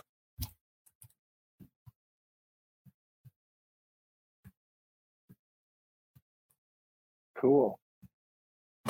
The way he's describing vapors and stuff causing illusions, broken specter. So this is exactly this is what he's talking about. The same thing. It's this. He's describing the broken specter. Okay, so um, let's just change the search to only broken specter, and then if you want to share, if you want to let me share, I'll I'll push the button after that. Chance. If you hit the button, then it'll let me put it up. Yeah. So let's find the. Let's just. I stepped away. Needed to stretch and walk around. Let the dog out. It's eleven eleven in my time zone. Oh, it's twelve eleven. And I found something to read that is totally random, and it Same might here. Be fun. And share, share screen. Well, I might go when Sean is done. So if you guys have anything else that you wanted to hear from me, let me know. Okay, we want to share this one. Okay. So, let's see. Oh, wow. That's, that's a better... Wow. So you stand in the right place in the mountains when the sun in the right place, you get... To me, this is just showing you your, your light bodies.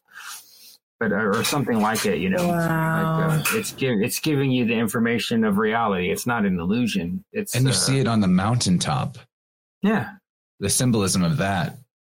For, right. I mean, if like, life is I, to be interpreted like a dream. Going to meet God right. on the mountain just took on a whole new meaning. Yeah, wow. And you find out that God is yourself. You know.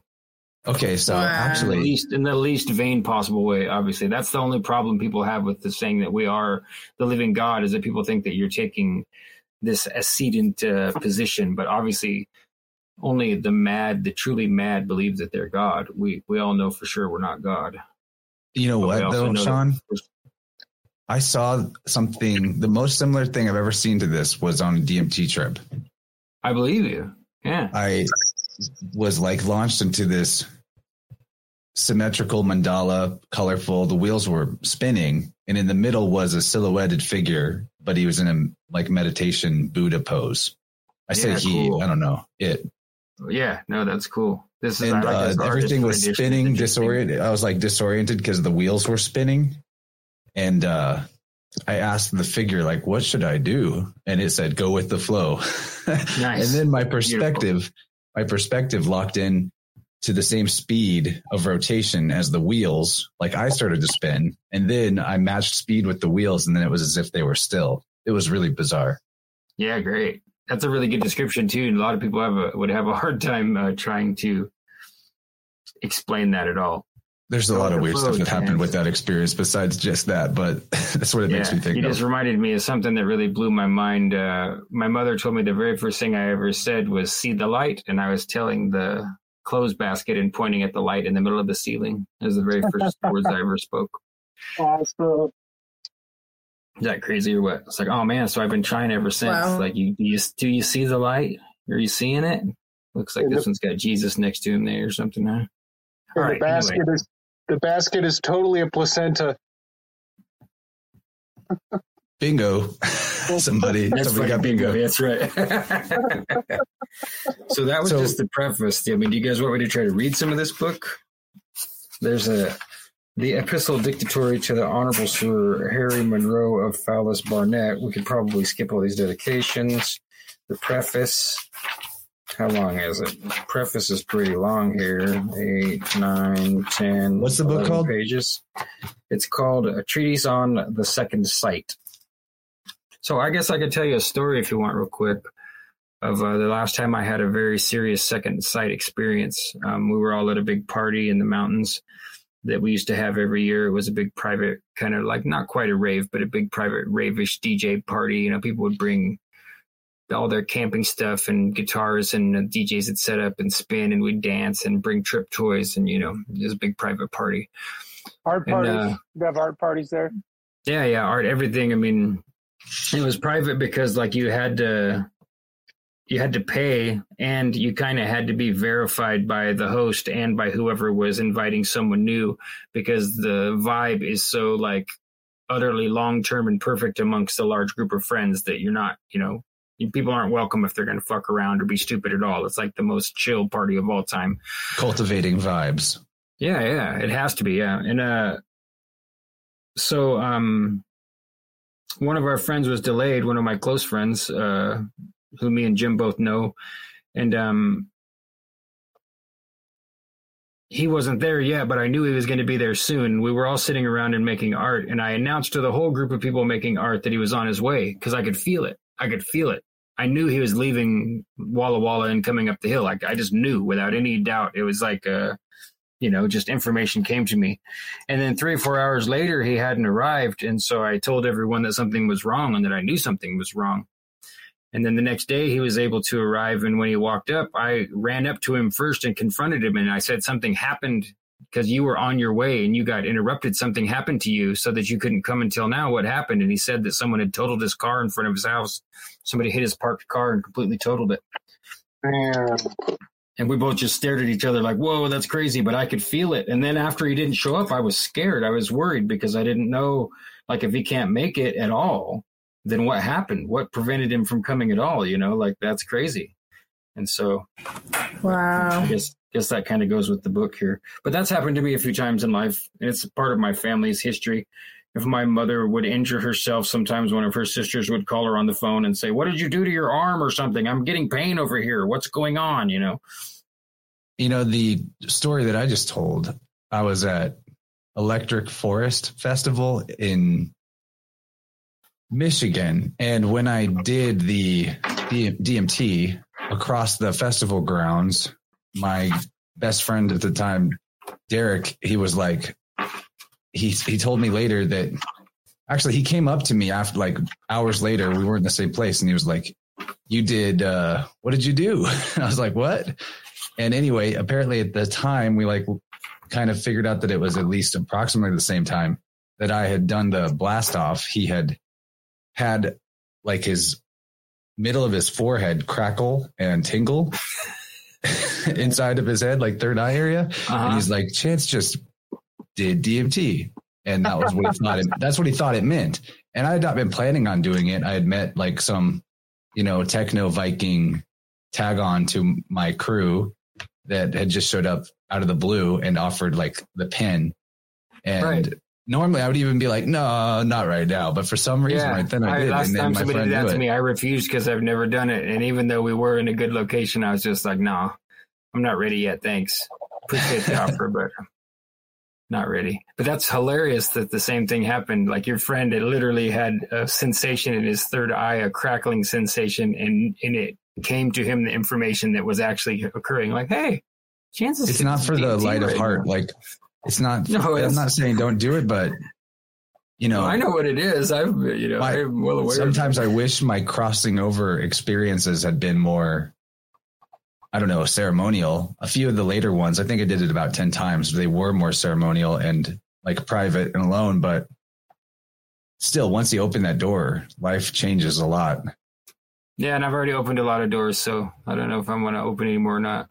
I think of it though, like, I think of it like the experience the initiates go through, whatever they do with their prepared medicines and rituals. Oh, it is. It to is. create the, Because afterwards, I knew for sure that there wasn't death. So that was like life changing right away. Yeah, that's a nice relief. Yeah. But yeah, I mean, the I think the, the rituals are just another part of the fractal nature of reality. These rituals exist ideally. They're not something that we all made up or that got handed down. It's part, you know, it's a ritual for creator to create mud into man. And so the ritual carries on. You're always creating something into something, you know. It makes me think back to the conversation about the elemental beings, because while I do think it's not wise to treat it literal or external, there are commonalities between what people experience and beings they encounter. But that's like on the inner realm. It's not somewhere else. Yeah. Well, I think that's the mistake, is to try to put it in one place or the other. It's in all places at all times. The time and space are an illusion that are convenient for us to have these kind of experiences. Oh, I forgot to read you guys the bookmark. And I, you know, I put this bookmark in here and I never even read it first. I just stuck it in the book, and it's a fancy bookmark with a, with the gemstone on it. And it's all fancy, you know, and it mm-hmm. says, get in bed, read fairy tales, keep wishing, keep wishes under your pillow. So to me, it's really funny that I thoughtlessly put that bookmark in the treatise on the second sight that we ended up reading a little bit of because of talking about sylphs. Right. Yeah, I think I'm done. I'm feeling done with reading, unless you guys are really insistent. I'm just going to put it back. We could kick it to Rachel before she has to go, if she wants to put something else out there. I won't lie. Rachel is my favorite reader. um, uh, no pressure, though. It's optional. Oh, no. I don't mind. Um, was there anything in particular you wanted me to read from? Yeah, I want to hear from the book that we started in, and we only got a few chapters, and it's the young girl who's being escorted by a cat on a couch into the fairy realm or something like that. The Persephone. We'll say the, out of respect for you, Rachel, I, or the I next will, chapter. Uh, Either that or more. Say the author's name, because I know that you covet her name and keep it secret from everyone, so that it won't be entered further into the world. I want uh, I want more from Odin. Yeah, I'm That's not picky. I was really just being cheeky, they call it. maybe, maybe the next one. I like to vet the chapters so that I know when she's using crazy words I've never heard of. Like, yeah, I should take a picture of the pages of that last book so you guys could see how struggling. It, I, I mean, it's like it's an imprint and not a real printing, you know. And mm-hmm. it got smeared. So I'm like, just, like, just read through it, Sean. You can do it. But I feel you. Lots of old English words, and the the ink is literally smeared. That's why I turned on the bright light. Like, all right, this should help. Right. Well, let's see. There are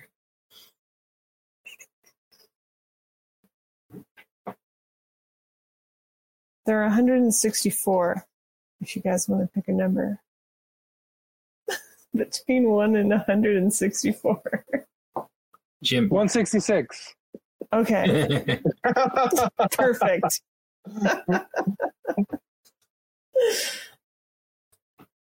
Let's see.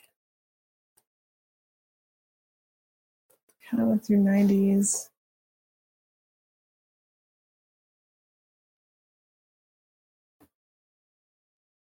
I guess I better mute. Right, that's Let's mute.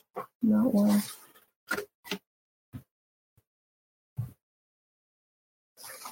Okay.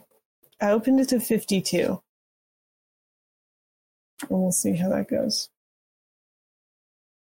It's kind of, okay, it's kind of perfect because at the beginning of the day, the quarter moon was in Libra, so this one has to do about, a lot of these have to do with friendship and how to be cool. You should not give only big gifts. Often a little thing will win you favor. I've won friends with just half a loaf of bread and a bowl of soup. Where the beaches are small, it's a small sea that washes them, and so it is with little minds. Not everyone is equally wise, but the average is moderately wise. You should be only a little wise, never too wise. The happiest people throughout their lives are those who know just enough. You should be only a little wise, never too wise. A wise man's heart is seldom glad if he's truly wise. You should be only a little wise, never too wise. It's best not to know your fate beforehand. You'll live happier if you don't. A torch is lit by another and burns till it's burned out. A fire is kindled by another fire. A man becomes wise by speaking with other men, but foolish by keeping to himself.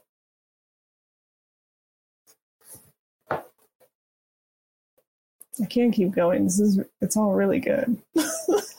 That's really good. I like it. Yeah. Some wisdom. I can attempt to read it in Old Norse if you guys want to giggle about it. But not too much wisdom. Yeah, not too much. I love that, though. I think about that every now and then. It'll pop into my head. I'll be like, no, oh, I don't want to be too smart. Because I don't know if you've ever, I think people sometimes get to that point when they learn a bunch of things and then they wish they didn't know and yeah. It ruins their life. I think that's what that's talking about. The Dunning-Kruger effect, where you're so smart you just are in brain lock. Yeah, like what do you do? So I think that's mostly what that's talking about, but maybe it also means no, not being I think a wise. Dunning-Kruger is just when people are stupid and they think they're smart. Is it? I'm, I could be wrong. I haven't looked up the definition for a while, so it could be wrong. I think but, uh, it has, it's funny. We all have a interpretation of it. We're probably all no, wrong. That's, that's, yeah, that's, that's the be- meaning that's of beautiful. it. That's beautiful. That's a beautiful it's thing, perfect. Right? Yeah. You know, the definition of smart in Hertz. The eighteen twenty-eight dictionary from the Latin root amarus, bitter, that is sharp. So smart is mm-hmm. defined as quick, pungent, lively pain, a pricking local pain, as the pain from a puncture by nettles. Huh. And, and then there's also, uh, there's a few other definitions. It's smarts, don't it? Yeah. But oh, yeah. There's really only the meaning in terms of intelligence as like, uh, maybe that you can sting with your words mm-hmm. because yeah. you have well, a biting yeah. wit. It's it's true just to, to be well-informed feels that way too. Gemini felt that way before, standing looking at an impossible problem to solve with a piece of art and had someone else come up and say, well, you should do this, you should do that. And just our knowledge of what to do is like, no, you're just stupid at this. You have never done this, so you don't know how bad it hurts to look at how fucked up this really is. We might have to start over. Sometimes it's good to hear that, though, from people. It's it's nice confirmation that you know indeed what you need. So, I forget what what culture this is, but I want to say Greek, but somewhere the word truth translates to painful. Yeah, well, it made me think of uh, Ecclesiastes, too. Much wisdom is much sorrow. Black-pilled, and that's what they call it nowadays, right? Black-pilled. Yep. He's dying. Oh. Got, oh, no. Well, his brother just, or his sibling just passed, and he's missing an arm. Oh, man, don't oh, let that wow. one die. Blow blow air in his mouth, man. I'm trying. I'm, trying. I'm, just, I'm, just, I'm just teasing, Snake. I, I, I, I'm sorry, man. I'm right. sorry. I'm invested in the rabbit story now. I'm actually going against nature. Look at him wiggle his head. That's good. You're shaking. Yeah, come on, man. We all see you there. Stay alive. We want to we'll see how you work out your life with one less arm, buddy. Come on. Keep going. We're curious. Sending vibes. Did you give him yeah. a name yet? No, but uh, we have Little Ear. He's got a little ear, so he got the name Little Ear. Maybe I'll call him. Now, wait, the same one with the missing leg also has a small ear? It has to be different. Little Ear, his name's Little Ear. Oh, guys. Pray, pray for Little oh, Ear. I'm feeling the spider tingles. We're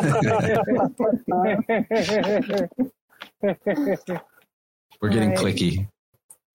Thank you. We're clicky. Is that bad? No, it's bad for the people that are outside the clique. Too bad for them. All are welcome. All are invited. All are welcome. Yeah, all are invited. Yeah, well, actually, up all till up to ten, because I can only put ten on screen. That's all right. We'll just figure out how to simul screen. We just have to log in another account, so you know. At some point, it becomes a game of Spider Survivor. We can stay on the longest. I'm voting myself out. I'll see you guys later. On Saturday, I was like trying so hard to survive that I I was on the call from bed at the end. I made it to the end. Don't spoil it for everyone who hasn't right now. It. The joke with Jim is that if we bring back Picture Show for episode sixty-six, which we jokingly mention in episode thirty-three, by the way, Jim, I make a joke that on episode sixty-six, we'll have to do something. I don't remember now what, but uh, that we should make it a twenty-four hour stream. Let's go. Just remembered there's something I want to share from Telegram um, in the call-in line. And it's art from Shannon, who's in the oh, live yeah. chat right now and has been hanging out oh, with sweet. us all day. Nice. And right. so here it comes. Just gotta move it to the right screen. Cool. This is quite a drawing. And I believe she's been working on it while we've been flow stating. Get out of here. Wow. Nice. Love. Nice. That's over the top. It's Tyr. It looks like Tyr. Totally. That's your dog, Snake? No, uh, it was Ben's dog that recently passed of cancer, right? No, no, oh. no. Tyr's still alive. He posted Oof. a great picture of himself uh, shadow boxing with the dog, and that one... Uh, I don't That's think my was photo. Here. I took that. Oh, nice. That's awesome. Yeah, well, that's a really nice drawing, Shannon. Thank you for yeah, sharing. Yeah, it looks great. Oh, if anyone's been doing art while we flow stated, share it in the... Telegram group, the call-in line or Interverse or Weaving Spiders, whatever, one of them. Can you show what my yeah. wife painted? Oh, sure. Oh, yeah. It's that amazing. Brilliant. I don't know if I got to see that. That's in Spiders, right? Yeah, there it is. Art Party. I'm behind on Art Party. I've been di- ditching Telegram mostly for the last couple of days. Hey, good, good move. That is something. Oh, yeah. Yeah, I love that thing. That she, is really good. She listens to a podcast. It's Lost River Legends. And they do, like, local folklore. There she is. Look at the art behind her, too. So good. That's her. Wow. She should be in our art group, at least. I'm trying. She's just real. She's an artist. She's just very, uh, I like showing her work. I'm always... pulling her p- paintings out of the trash and putting them in my little stash because she doesn't yeah. like them. That's what you got to do sometimes. I got one like that, bro. Stacks of canvases that aren't allowed to be looked at or shown to anyone. Yeah. You guys, you artists. Yeah, so no one's allowed to see until it's perfect. Yeah, well, that's a, I mean, learning from Beth Martin's all the release work really helped me to get over all that kind of stuff. Not get over it, but at least I have a line on where, like, my head's fucked up on shit and I can do something about it. And it really works, you know, like, it really works. Speaking of, I actually just started her newest course with the law stuff put into it. Oh, cool. I'm excited. I'm excited about that. Yeah, I saw all the stuff of her uh, on the um, doing the covering the trucks in Canada. Mm-hmm. I have. You're you're you're up there, aren't you? Yes, sir. More than five million raised. Five million. Yeah, and then I heard that there was uh, five million dollars to pay all the truckers for gas and food and stuff while they're doing this standoff, you know, right? Siege. It's not about mandates. It's never been about mandates. It's about making sure fuel and food doesn't cross the borders. I mean, they can control price. We yeah, yeah. Take, we're taking all our oil is coming from Russia right now, which is freaking weird. And we gave Canada all, all our oil and reserves last winter. It was so rough. You know, you got a you got a, a little um, Gigi. Little puppet for a president doing whatever the Chinese tell him to, and what they're telling him to do is halt everything, starve them out. Yeah, I'd love to. I'd love to see Russia drop you guys a bunch of armaments so you can take care of business over there. Really Russia knows people, people would You're be gonna get me put on a list, Canadians, man. Just You're on a list. Killed everyone too. I'm on a no. list already. It's too late. Biggest shit. You're a female. Would be shocked at how unkind the Canadians really would be once you finally threaten them. Yeah, they're gonna push all that. Oh, sorry, geez, oh, geez, goes out the window, and they'll just be caving in skulls and taking scalps. And so polite already. So I have uh, so a lot of people. I have a selection from a we'll most see, we'll austere term. This is a most uh, auspicious tome that I've had since I was very young. In fact, I have several editions of this book. Let me take my art stream down. Where is it? Losing track. There it is. Okay, so this is Uncle John's Supremely Satisfying Bathroom Reader. Oh, yeah. Nice. I have, nice. I used to, I have I used to read those a lot. I have like six or eight of these, and uh, they are in my bathroom. Although I haven't perused them for a while, they're just full of random articles and jokes and historical yeah, stories and uh, weird stuff. You know, they're meant to be either a quick read or a heavy duty read or somewhere in the middle. But I, I found an uh, found one. This is bizarre, and who knows what it might make us think about. It is called, the article is Genuine Fake, Lincoln's Log Cabin. This is the story of Lincoln's birthplace, built thirty years after his death. Nice. It, it comes from uh, one of our favorite books, Lies Across America, What Our Historic Sites Got Wrong, by James Lowen. So, what do you guys think? Do you want me to read this article? That sounds great. Yeah. Okay. But what does it mean that his birthplace is a fake? Is our history even real? Okay. No. Thomas Lincoln bought Sinking Spring Farm near Hodgenville, Kentucky in December of eighteen oh eight. His son Abraham, Abraham, that means, let me just tell you what Abraham means real quick. Abram means highest father. And Ham means darkness or blackened. So Abraham encodes the highest father of darkness, which is the, the sun in in astrological terms is the sun in the winter months. It's basically this is Abraham is basically Kronos. Anyway, his son Abraham was born in a small cabin on the farm on Fe- February twelfth, eighteen oh nine. A little more than two years later, the family moved to another farm ten miles away. By the time Lincoln was assassinated, according to three different people who visited the farm looking for it, the cabin had disappeared. Either it had fallen into ruin or nearby farmers had recycled its logs into their buildings, or it never existed. In eighteen ninety-five, New York entrepreneur Alfred Dennett bought Sinking Spring Farm, and instructed his agent, James Bingham, to build a log cabin on it, according to National Park Service historian Dwight Pitcatley. Bingham bought a two-story cabin from a neighboring farm and used the best of its logs to build a cabin on the Lincoln farm. Dennett then widely circulated photographs of this new cabin, which he tried to pass off as the actual cabin in which Lincoln was born. "Lincoln was born in a log cabin, weren't he?" said Bingham, defending himself to a skeptical newspaperman. "Well, one cabin is as good as another." Despite Bingham's efforts, few made the trek to rural Hodgenville to see the historic structure. Undaunted, Dennett and Bingham decided to take the cabin to the people, so they took it apart and reassembled it at the Tennessee Centennial Exposition in Nashville. Exposition in Nashville? What do you know? An exposition. In eighteen ninety-seven. To make the exhibit even better, they bought another old log cabin and proclaimed it the birthplace of Jefferson Davis. Next, the cabins traveled to the nineteen oh one Pan American Exposition in Buffalo, New York. That one's a real zinger.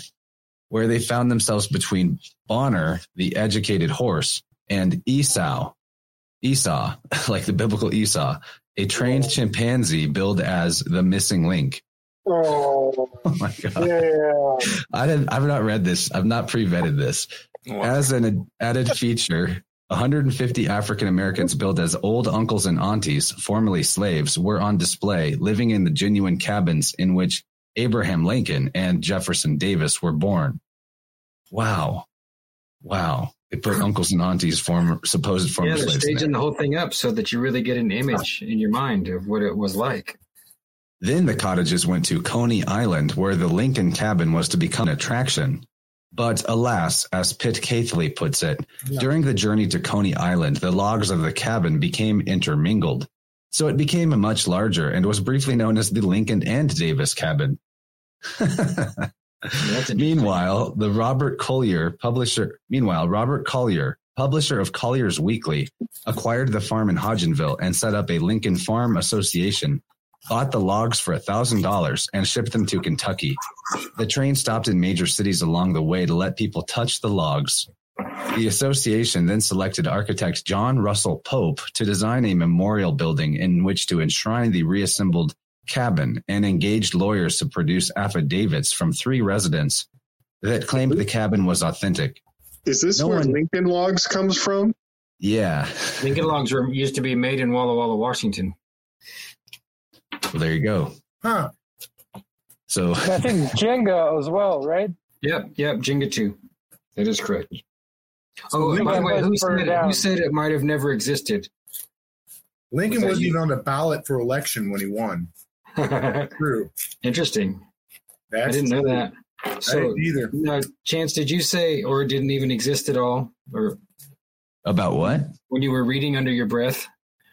Oh, that yeah, that it never existed in the first place. Like there yeah. was no original. That's kind of my thinking. Yeah, you know I said uh, I said the exact same thing under yeah. my breath. While I was muted, and it perfectly like we owe each other a Coca-Cola right now. If you know, what I mean. The Pinkertons. If you handed me a Coke, I'd slap it out of your hands. Who knows yeah, yeah. what the Pinkertons are? You've heard about? I do. Them. Yeah, the Pinkertons, right? Tell us about them.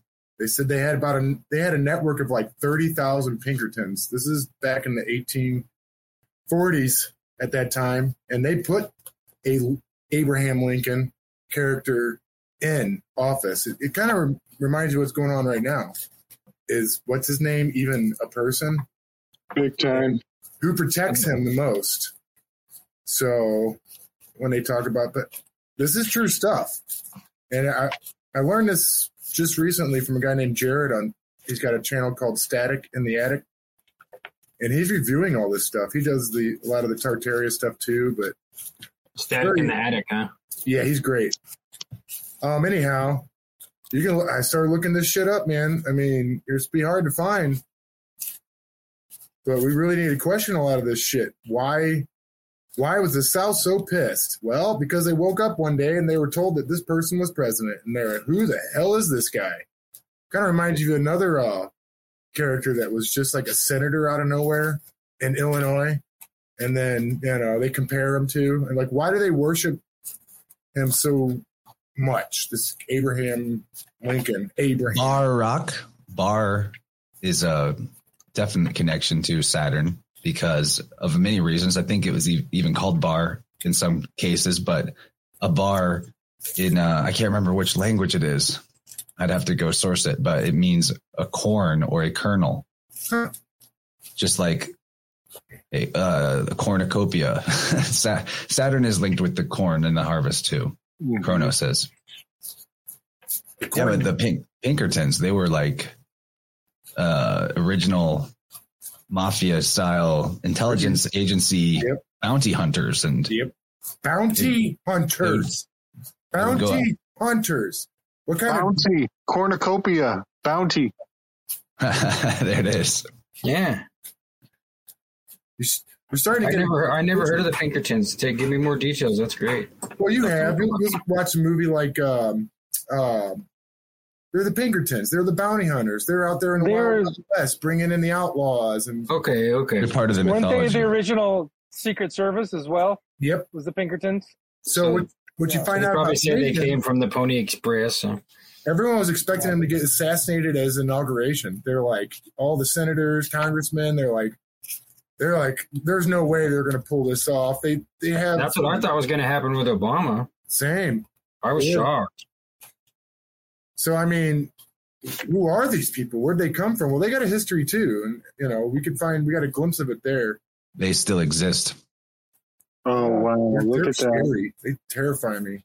Shh, interloping asshole. Holy Aren't shit. They, uh, get their logo at the top left. Yeah, the eyes now, mostly. What is that? Look at it's a eye over a pyramid.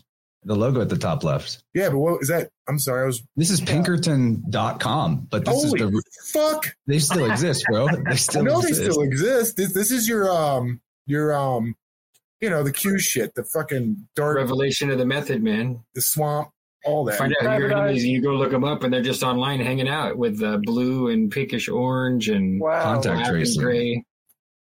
Global yeah, Security Operations Center. Due diligence. Click on that one. Due diligence. Oh.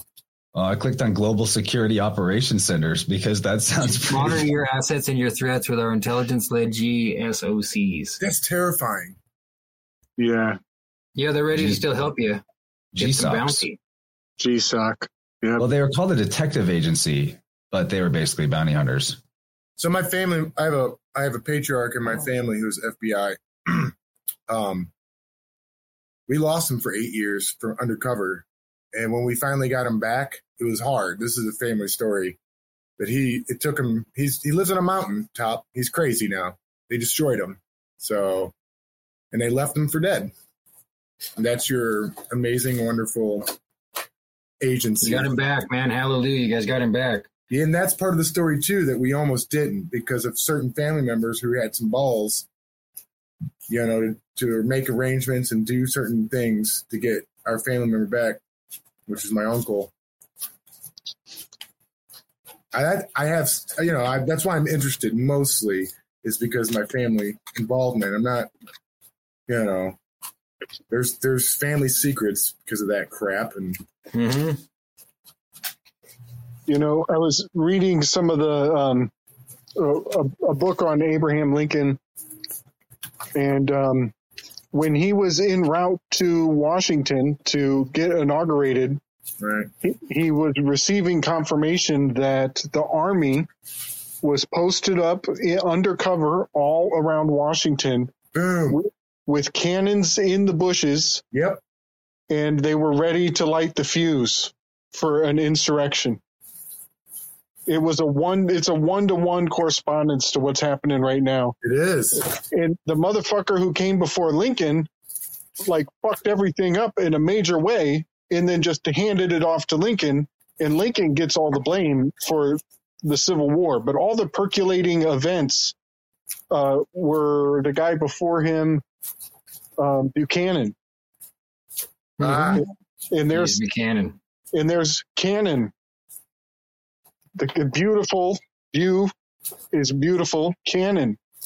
The beautiful Cannon. And that means, like, Cannon is in what story are we going to tell? What yeah, is they're just on the same, they're running the same script again right now. Exactly. Yep. And, that, and, and that's the destruction of common law, canon law. Canon they, is also uh, Canaan. Mm-hmm. Canaanite, Co- oh Cohen, gosh. Cohen meaning priest in Hebrew, and Teacher, Kuan, yeah. Kuan is a pretty close link too, meaning dog. In, and, Q- and there's QAnon. QAnon. Yep. James James B. QAnon. Yeah. Yep, wow. That's it. Never made the connection to QAnon and uh, QAnon, but that's real. Nice weave. I've said that that's in a weave before, where I said C N N is Canaan and QAnon is also oh, wow. Canaan, pronounced the same way. Dogs of war. I knew that about C N N, but hadn't made the Q- QAnon, the Greek word for it's dog. Kabbalah, Kabbalah, Kabbalah. K, C, or Q. Uh huh. That's right. Oh yeah, that was K, a good with one. It, yeah, where the K is Jewish, with a Q is Christian, and with a C is Hermetic. Is that right? It's uh, C is Christian and Q is Greek. Hermetic. Okay. Yeah. Should I continue with Abraham's Lincoln Logs? Please do. Please do. I thought you were. Yeah. Oh, yeah. I didn't even know. There's a lot more, actually. Okay, so the Collier had bought, who was a publisher of a newspaper or something, some weekly publication. He had bought the logs for a thousand bucks and shipped them to Kentucky. The uh, the logs arrived in Louisville in Ju- June nineteen oh six, and the cabin was built in a local park.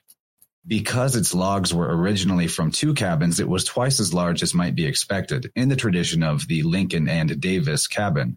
Nevertheless, it was so popular that an armed guard had to be posted to stop visitors from taking pieces off of it as souvenirs. After just a week, it was dismantled for safekeeping. It says on the bottom of the page, at the bottom of every page, there's a one-liner of some kind of like weird factoid. And this one says, uh, Abraham Lincoln was the first president to wear a beard in office. Huh. Interestingly. Anyway, continuing.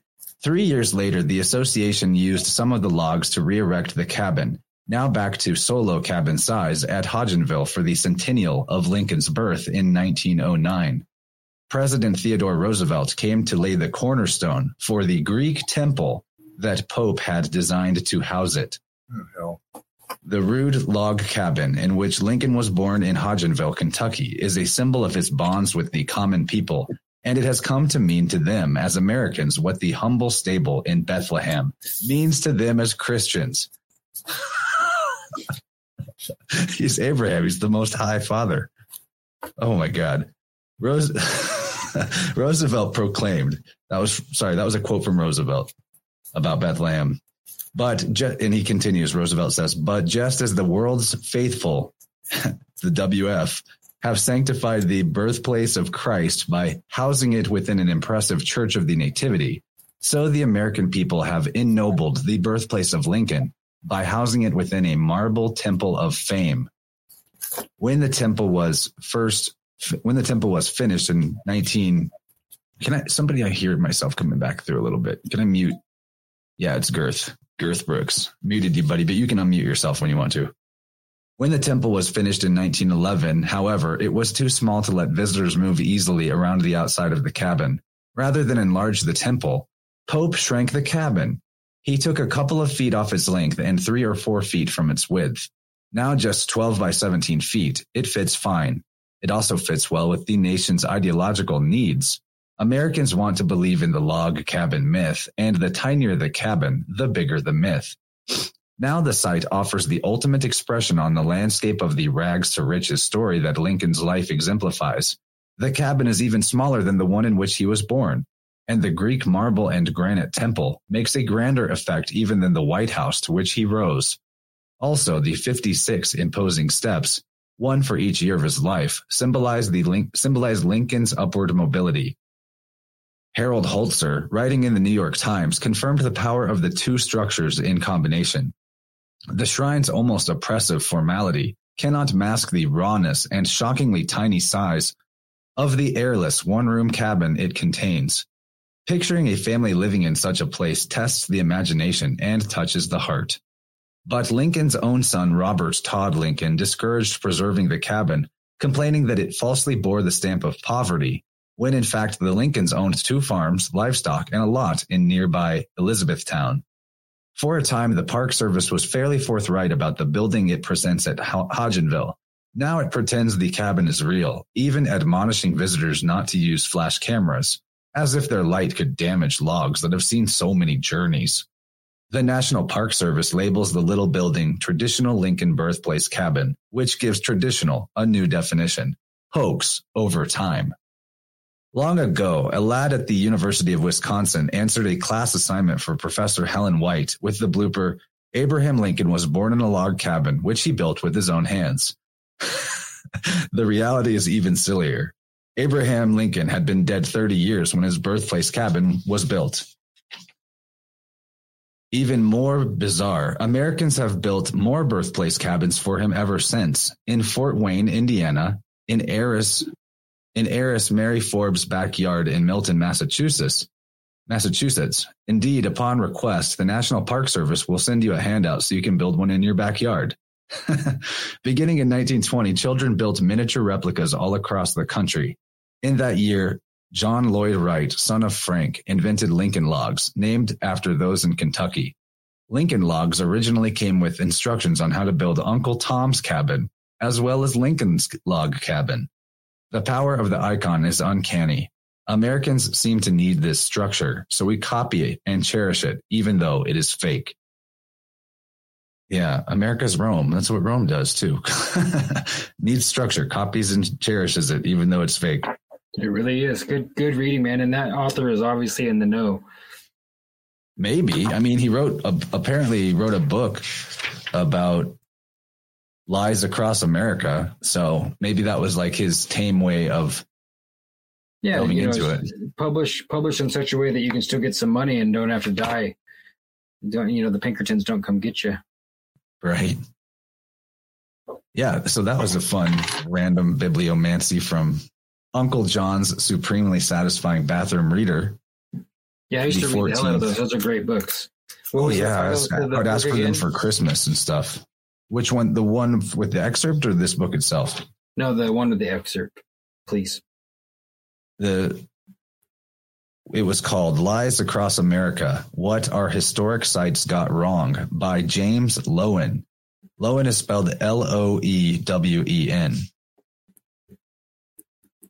It's probably updated, a bit dated by now because this book is from two thousand one, the uh, Bathroom Reader. Yeah, I wonder if uh, Lowen's still alive. He might be old enough that he'd be willing to tell us some stuff. Maybe we could get him onto a spider uh, weave. Let's look into it, man.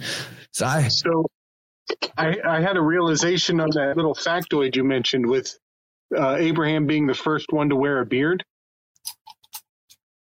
That, oh, yeah? Uh, yeah, to me, that hails to uh, some indication of a sacrificial goat.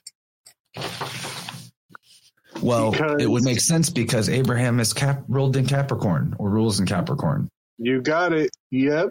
And and he uh, and it's because he was the first. Like whenever whenever I hear first, I instantly the, think of Cap. The goat's got the beard. He's yes. also a scapegoat, obviously. Yeah, and he was the scapegoat. scapegoat. Yeah, we're, we're, we we better be careful. The Pinkertons are going to come get us. We're figuring out too much at too too fast a rate, guys. Well, think about it though. Like if you get. If you want to have this new corporation called the United States take over the free and independent states, but you want them to, after it's over, feel like there's nothing left to be done about it, you just kill the guy that you've already put all the blame and responsibility on the entire endeavor on. That's right. So it's like, it's all Lincoln's fault that this happened, but yeah, he got assassinated. So, so we're, exactly. we're, we're chill now. It deflates all the energy that you would need to rise up. Because your enemy's already dead. I'm working on a nice anagram out of Abraham Lincoln. We got yes, Cabra. C, C, you know, A B R A. At Abraham. You pull the C out of Lincoln, and you get Cabra. Mm-hmm. Abracadabra. Yep. Exactly. He was shot with a black powder pistol. All you gotta do is put powder in it. It looked like he got shot. And you do it. Right. Yeah, I don't think anything happened at all the more I've looked at all of it. And uh, there's a book by uh, another pastor that I follow. His name's Ted Nottingham, a lesser-known book that he wrote about uh, Where's him he thinking that he's descended from John Wilkes Booth, and that John Wilkes Booth survived the um, yeah. the entire fiasco because Wilkes Booth jumped and landed on the stage and broke his leg and uh, tried to get away and supposedly got caught. And then, you know, if you look into the identification of his body, there's all kinds of controversy there. And the whole thing yeah. is controversial if you read Ted Nottingham's book. Now, Ted Nottingham is more known for his uh, mystical Christian books and preaching, but he did write that book, and it's worth reading. Well, yeah, supposedly your name is Mud if you help out an assassin. And that was the, the doctor's name who helped uh, John Wilkes Booth's set John oh. Wilkes Booth's leg. Afterwards, oh, his name was Mud. Oh, he, shit. Supposedly his uh, grandson or great-great-great-grandson is a presenter on the History Channel. Huh. His name is That's right. His last name is Mud. Oh, there you wow. go. Keep it in the family. Nepotism, evidence of nepotism never surprises me. It's amazing how much, how much mockery they bake into these stories. It's like the more outlandish and in your face they can mock you, mock people, yeah. the longer people will go without seeing it. Yeah. There's something to that. The hex works that way somehow. It does. I think it has to do with like how people just don't want to feel dumb. Yeah, like I couldn't have missed that. There's some unconscious part of yourself protecting you from that trauma of. It is. It's a fear of not. It's a fear of not. If you're that wise, if you're that wise, you won't be happy, right? Because you'll know what's all fucked up in the world. It's the Dunning-Kruger effect. Yeah, weaponized. Hey, now there you go. Weaponized Dunning-Kruger. Wow. I come from a very intellectual family. They have zero common sense whatsoever. That's one thing I noticed. It's just like, it's bred out of us that way. I've struggled in my life with common sense earlier in my life and maybe still a little bit now. We all do, but it almost seems like the more intellectual you are, the less you know how to really do. That's true, because the intellect is all about figuring things out in your head. That's the only way I started to get some healing and some satisfaction in my life is I found this woman on the internet, and uh, she taught me how to breathe with her on the telephone and get out of my head and start to actually identify my problems. And that's when my, I would say that's, you know, that's when my real life started, when I finally started to get out of my head and stop being so intellectualized about everything. Danny used to call it getting out of your box. Mm-hmm. Call it getting out of self. That's why you see a bunch of bunch of sad-looking alcoholics running around helping each other and getting out of self. It works. It works. It really does. Alan has shared this with me. I don't know if I had permission to put it on screen, but there appears to be the yeah. second spider. That's yeah, awesome. I, I added the second spider, and then the green laser line is kind of the eye, the sight line. I love so it. So I'll, I'll remove the laser line, but I was trying to determine what the... Where the thing is the looking. The girl, the woman, maybe we call her Ariadne, where she's looking. And then maybe the spider's name is Arachne. Yeah, that's good. Is it twin spiders both named Arachne? Well, I realized the spine says spiders, so... That implies two or more. Maybe there's a third hidden spider somewhere too. Lately, we need like eight. Right. But that might be a lot to cram in. Yeah, I just, I add more and then I remove something and I just keep, keep tweaking it. But after looking at it for so long, my mind is like, hmm. Mm. It's funny with the spider. I can look at that and it, and it takes me back to a day. October nineteenth, twenty twenty. I was in Sacramento. Oh, goodness. I was in a motel room. It was my last day in California. And I had my uh, my wife, my daughter, and my son's fiance at a motel to take him to the airport. And I went out. I woke up. This is my routine then. It's just wake up, go get a cigarette outside. Sat down at the bench, lit my cigarette, looked over, and then there was a big black widow hanging from a web right in front of my face. Bob. Wow. And I mean, it was there. And I'm like, Aah! it was just taking down its web for the night. And I was like, oh, my God. So I was planning on not staying. I was looking for reasons not to stay. And because uh, I wanted to buy the property adjacent to them, their twenty acre uh, house I was going to uh, purchase and up there. And anyway, uh, so I get to uh, back to Alder Point, and I go to the Patriot gas station to, you know, do my business, get a drink. I sit down, and at eleven eleven, I got the call that my best friend had passed away the day before, and I needed no. it. So there was no. But I mean, this is, you know, I can look at that image, and that's what that brings me back to. That's the power of that, and the spider. It's like, what was that spider doing there? He was there for you. Well, yeah, I mean, there's it's that, that's for me. It's no for no one else. But I think a lot of us are engaging in this, and we all have. It's beautiful, actually. It's like it's one big giant art piece. It is. It's a spontaneous it is. art collective, isn't it? Is it? It is. I don't know what else you would call it. I mean, we all just got together, and like that's so cool that you can see through it. Yeah. Chance, that's so weird, bro. There's so much green. Whoa. There's so much green on the card. That's like the most illusion-filled tarot read I've ever seen. That was what came out for this subject about us. Magician. We're the magicians. Oh, I have to turn off the green screen if I'm going to show my art up close. I was, I'm thinking about uh, exiting the living yeah, stream. No, I gotta, I gotta, I gotta, Wait, I, I gotta bail. I gotta bail and go to bed too. So here, I'll do a quick showing. We made it to five Here's, hours. Pretty good. There's some art. That is really I good. Know. I don't know. Let me make you big. See. Let me make you big. Okay. Leave it up Whoa. there. Really. Nice. Sweet. So, that's productive right there. Yeah. Well, thanks to Jimmy. Trash because you don't like it. Oh, I, I don't do that shit. I got stuff stacked up in boxes for days. Nice. I like that they're uh, on Post-it notes. Is there an organizational hierarchy to that? Oh, well, it's just an easy way to transfer them onto the tray where they'll be baked. They're all very soft and delicate right now. Oh, I guess uh, here, let me try one more time. See if I can get this particular one, because I am proud of that. Uh, see the sylph? And maybe wow. if I turn, her, if I turn her around this way.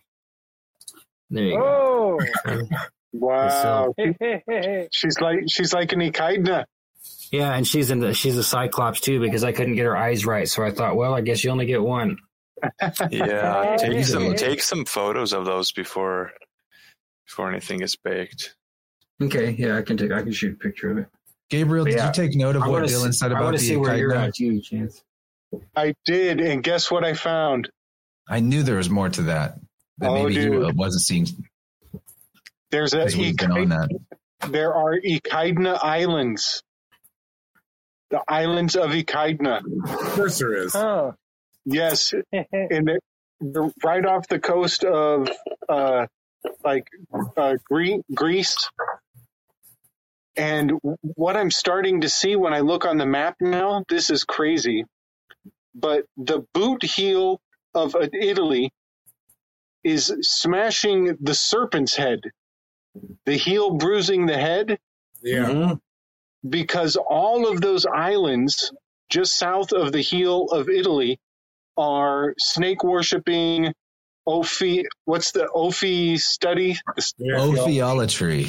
Ophiolatry cults are all up and down the Mediterranean right there. And Missouri so, has a boot hill too. Yeah, Missouri has a boot hill. Interesting. I bet there's some underground snake cults in the caves below. It's where uh, New Madrid is, and New Madrid, from that book I was reading, I found out is where Lewis and Clark family have. That's all their family. It's a, it's an interesting town. There's some stuff there. Yeah, that's interesting because that connects to me and Jim. The, the whole Walla Walla Valley and a huge swath of the Pacific Northwest is just uh, heavy laden with uh, Lewis and Clark and all the shit that they did. Merriweather. Yeah, they're they're all royalty too. So in that book I got the about the New Madrid. The New Madrid, whatever, and uh, that's what he lays out, all the relatives, the whole family tree. I can, I'll send you a picture later. Put it in the Where'd phone. You get that sack of Jeweed at? From Louis down on Clark Street.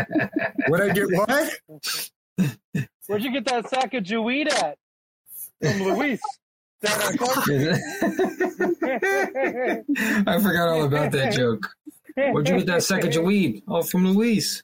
Well, we, plus you have to understand the joke. Uh, the you know uh, the it's a rural um, migrant farm worker community, so you really do get your sack of weed from Luis or from Jose or from Jesus. You find out about Davis, okay?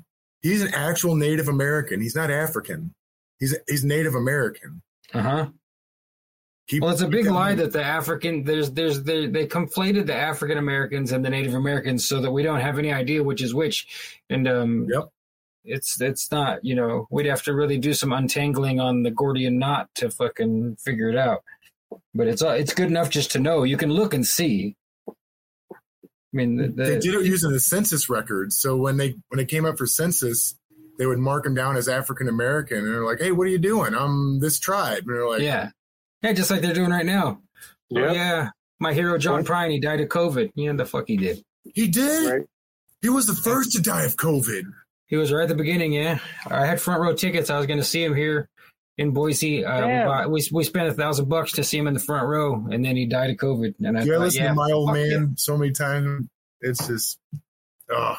That's dude. My guitar hero. Did you guys catch the Davis that they combined the log cabin with was Jefferson Davis? Yeah. Yeah. Pre- president of the Confederacy. Yeah. yeah. That's just bizarre. Wow. Wow. Yeah. Isn't that strange? The we two got, cabins they're giving, that became they're giving away the game. If they're giving away the game, it's like when they start making the jokes obvious at the end of the night, you know? Yeah. We're immigrants. We've all been here the whole fucking time. And if we did come immigrate, we re-immigrated. America right. is... Exodus. Yes. Yes, Snake. I took that point and I drove it home on the last weave. When the next Weaving Spiders comes up, I totally brought that into the weave, man. And we're thinking Exodus is double cross. Whoa. They cr- we crossed over a long time ago, then they crossed us back over. As soon as you start setting your roots in, and maybe there's even a generational like clock, like seven generations, and then boom, time you get to go to im- again. Time to immigrate back across. My diaspora, ancestors are eternal diaspora. I I knew it when I left there. I knew that's that's the only reason that worked. No one else could have gone there. It never would have worked if Ben and all them weren't doing the live stream. This beautiful, like you said, one collective art piece. But those are my ancestors under there, and it's it's not just me, guys. You know. You want to talk about doing something really awesome?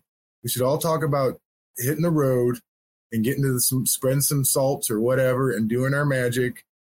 And once and for all, just that's the stuff they can't fuck with. They can't stop you from doing what we're doing here. They can't. I mean, they can't. If they do, it's like destroying us would be destroying themselves. Like they yeah, don't man. even really have the power. It's us. Look yeah, how much man. time and effort they spend on deception and just trying to get our creative energy, uh, who yeah. we are. That's, I mean, you know, there's a lot think, more than one mooncat. Yeah. See? Yeah, there's little mooncats that serve the mega mooncat, according to yeah, Jazz. Exactly. Mega mooncat's the guy at the top, but we're just mega mooncats moon have Godzilla size. Mega moon mega mooncat. So I got, I got a, I got an idea you just put in my head, Snake, when you said that. Before we all get together, it should be, you know, it's going to be spring. It'll be nice and warm. We should all go camp out on our ancestors' graves. Spend one night. Whatever, you got to hop a couple fences. Lay low. Bring your knapsack. Dress warm. My, my ancestors Spend- have a plot of land that goes back pretty far. That's all for my mom's side of the family. The, the property is in the family. Like, it nice. wouldn't be too hard for me if I could just find somebody, Alger or Gordon nearby. I'm sure there's some names, you know? Oh, yeah. yeah. See, this is the other thing. You're going to land there anyway. Right. That That's about my ancestors, my bio, my whole family's in Crystal City, Missouri, in Rose Rose Garden. It's a cemetery. Hundreds of years, going back to the eighteen nineties, when we first... Anyway...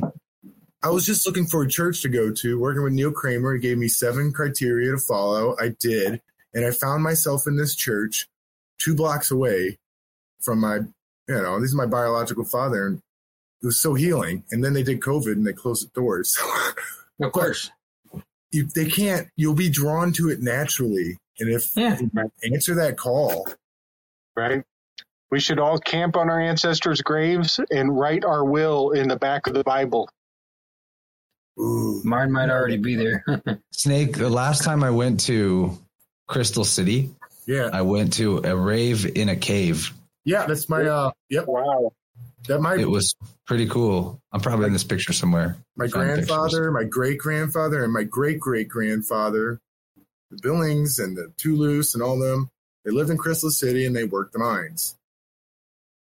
The crystal mines. Trippy. So I come from a family of miners. It shows. I can see. Yep. I think I can see nice. myself. What year was that? Oh, it had to be like two thousand fourteen. Yeah. they they only did it once. Where you from? That's you right there? I might. I have a hood like that, but I remember being more over here. I don't know. I remember it being a lot bigger. We had to walk like a mile inside the cave to get to where they were set up. It was pretty gnarly. It was a one-time wow. event. Only happened once? Only happened once because they didn't have a permit and they just did it anyway. Yeah, that's what a rave is. God damn it. Yeah, exactly. It's, under, it's literally underground. Somebody prints secret tickets, and if someone hands you one, that means they really like you and trust you. And if you fuck it up, we might have to beat the dog shit in. So... so everyone's going to be high I, on drugs. Come on, you can't tell. This is what I got done today. Oh, yeah, I wanted yeah. to see that before I pushed the Most button. of this is... Nice. Most of the, this is old, but I worked on this part down here. Yeah, nice. I like this guy. This little foxy dude. Yeah. Whatever that is. Cool. I liked it. It looks like he's wearing a mask or something. Like a yeah, pharaoh. Got a pharaoh beard, yeah. Yeah, it's great. And then I drew the spider web up here. I see that. Yeah. It looks really good, man. Good. We, can we place bids on this thing? Yeah, when that thing finished, I think I might. Is a thousand enough? I don't know. I have no idea. No one, no one ever buys originals. Well, sometimes pay, I've sold some paintings, but those are a lot quicker to make. No, I know. That's why I said it, that you have forever. to. People have to think about it. There's a there's all these silly little clips on the internet now. You know, they're they're trying to brainwash us with this short fifteen, thirty second nonsense clip life, and I click on it sometimes. And uh, of course, I follow a lot of art shit. And uh, one of the songs is like, it costs so much because it takes me fucking hours. Whenever they're showing art, you know, people choose that song. It costs so much. It costs so much because it takes me fucking hours. You know, like, it's true. People, I mean, we're watching. Uh, remember, Jim, I said I was going to finish my painting on the show and how little I got done? This huge, I have a huge painting. I've been painting on it for years and years. It's called uh, Ozzy Osbourne proselytized and fervently preaching the apocalypse. And I brought it all confident on a picture show, and I was going to finish it. And I fucking, you can't even tell I touched it with paint. I probably spent six or ten hours on it. You can't even tell I changed anything. Hold that Here's up close to the I, camera, I Chance. I did, this is an old one that I didn't like my color choice, and I gave up early. Oh, man. Oh, oh dude. Well, we can... Uh, That's freehand? That's insane. Yeah, it's freehand. I'm, maybe I could revive this one someday. It's a big piece oh, of paper. Oh, it's fine, man. There's nothing wrong with the colors. Hey, hey, I don't know those yeah. colors at all. It's There's the green under the right eye. I just don't like that shade of green. It ruined it for me. Well, tell you what, man. Just hey, take, hey, take a picture of it with your phone and send it to me, and I'll take all the color back out of it and print it and send it back to you. You can start over that way. Oh, yeah. I could I could color it on Photoshop or something, turn it into a digital art. Yeah, there you go. I mean, you can, you can definitely make a template out of it. So the reason I don't do digital art that way, like painting digitally and all that, because I could really make some cool stuff, is because I'm already on the fucking computer too much. No, yeah, yeah, you're you're you're living your part of your life on the computer for us. I had three hours of my phone off today, no computer. That's, nice. It, well, at nice. least an hour or two. I turn it off. We talked about this a few days ago. Mm-hmm. It's got to be a practice. I, it's. I don't know. No, I need to start yeah. something like that. I was thinking about doing every Saturday, just no phone. Some kind of thing. We got to renegotiate with A I. Like, listen here, buddy. Behave. You know what? When you were saying that, I came across a page in here that just said the words, behave in a manner that honors your path. That's right. That's suitable Hallelujah. to what you were just saying. Yeah, man. That, that is no- internet, I've accomplished my goal. I got to see what Chancellor's working on. Right on. Yeah. I love you all with all of my heart, and I'll talk to you soon, I'm sure. So love your show. Take down the web. Much love, brother. Take Thanks everyone for coming. Yeah, that was fun. This is a good one. Time for the yeah, spiders for to build a hammock. Jim, when do we get sixty-three? Oh, whoa. sixty-three. This one maybe should get one. sixty-three is the lost episode. You had to be there. Maybe you should this, be there on Saturday night. This is Consus and the Cat. This is an old one in my journal. Wow. Wow. Whoa, this one should be revived. That is, that's, yeah, that's like amazingly three D, even though it's not even done yet. Yeah, this needs to be revived too. Interesting. Cool. Dude, he's holding his finger up to the lips. He's got even like weird stag horns. Oh my God. Hey, hey, hey. Bet- that's supposed to be a rose between them. This is a really old one. It looks that like the knife from uh, Monty Python. I love Monty Python. There's oh, the, horn, yeah. the two two horns. Dude, yeah, it, it's cathode. It's got like sun blazing on the beard, and it's a cat. Oh, yeah. It's cathode. Oh, gosh, I got to get that one. Get back to that one. I, I, I haven't looked through these for a long time, so kind of surprising myself. From that Stella in chat suggests you could make a coloring book from some of that. that oh, yeah, good idea. People love coloring books right now. I, I have a ton, and I never use them because I'm too busy making my own.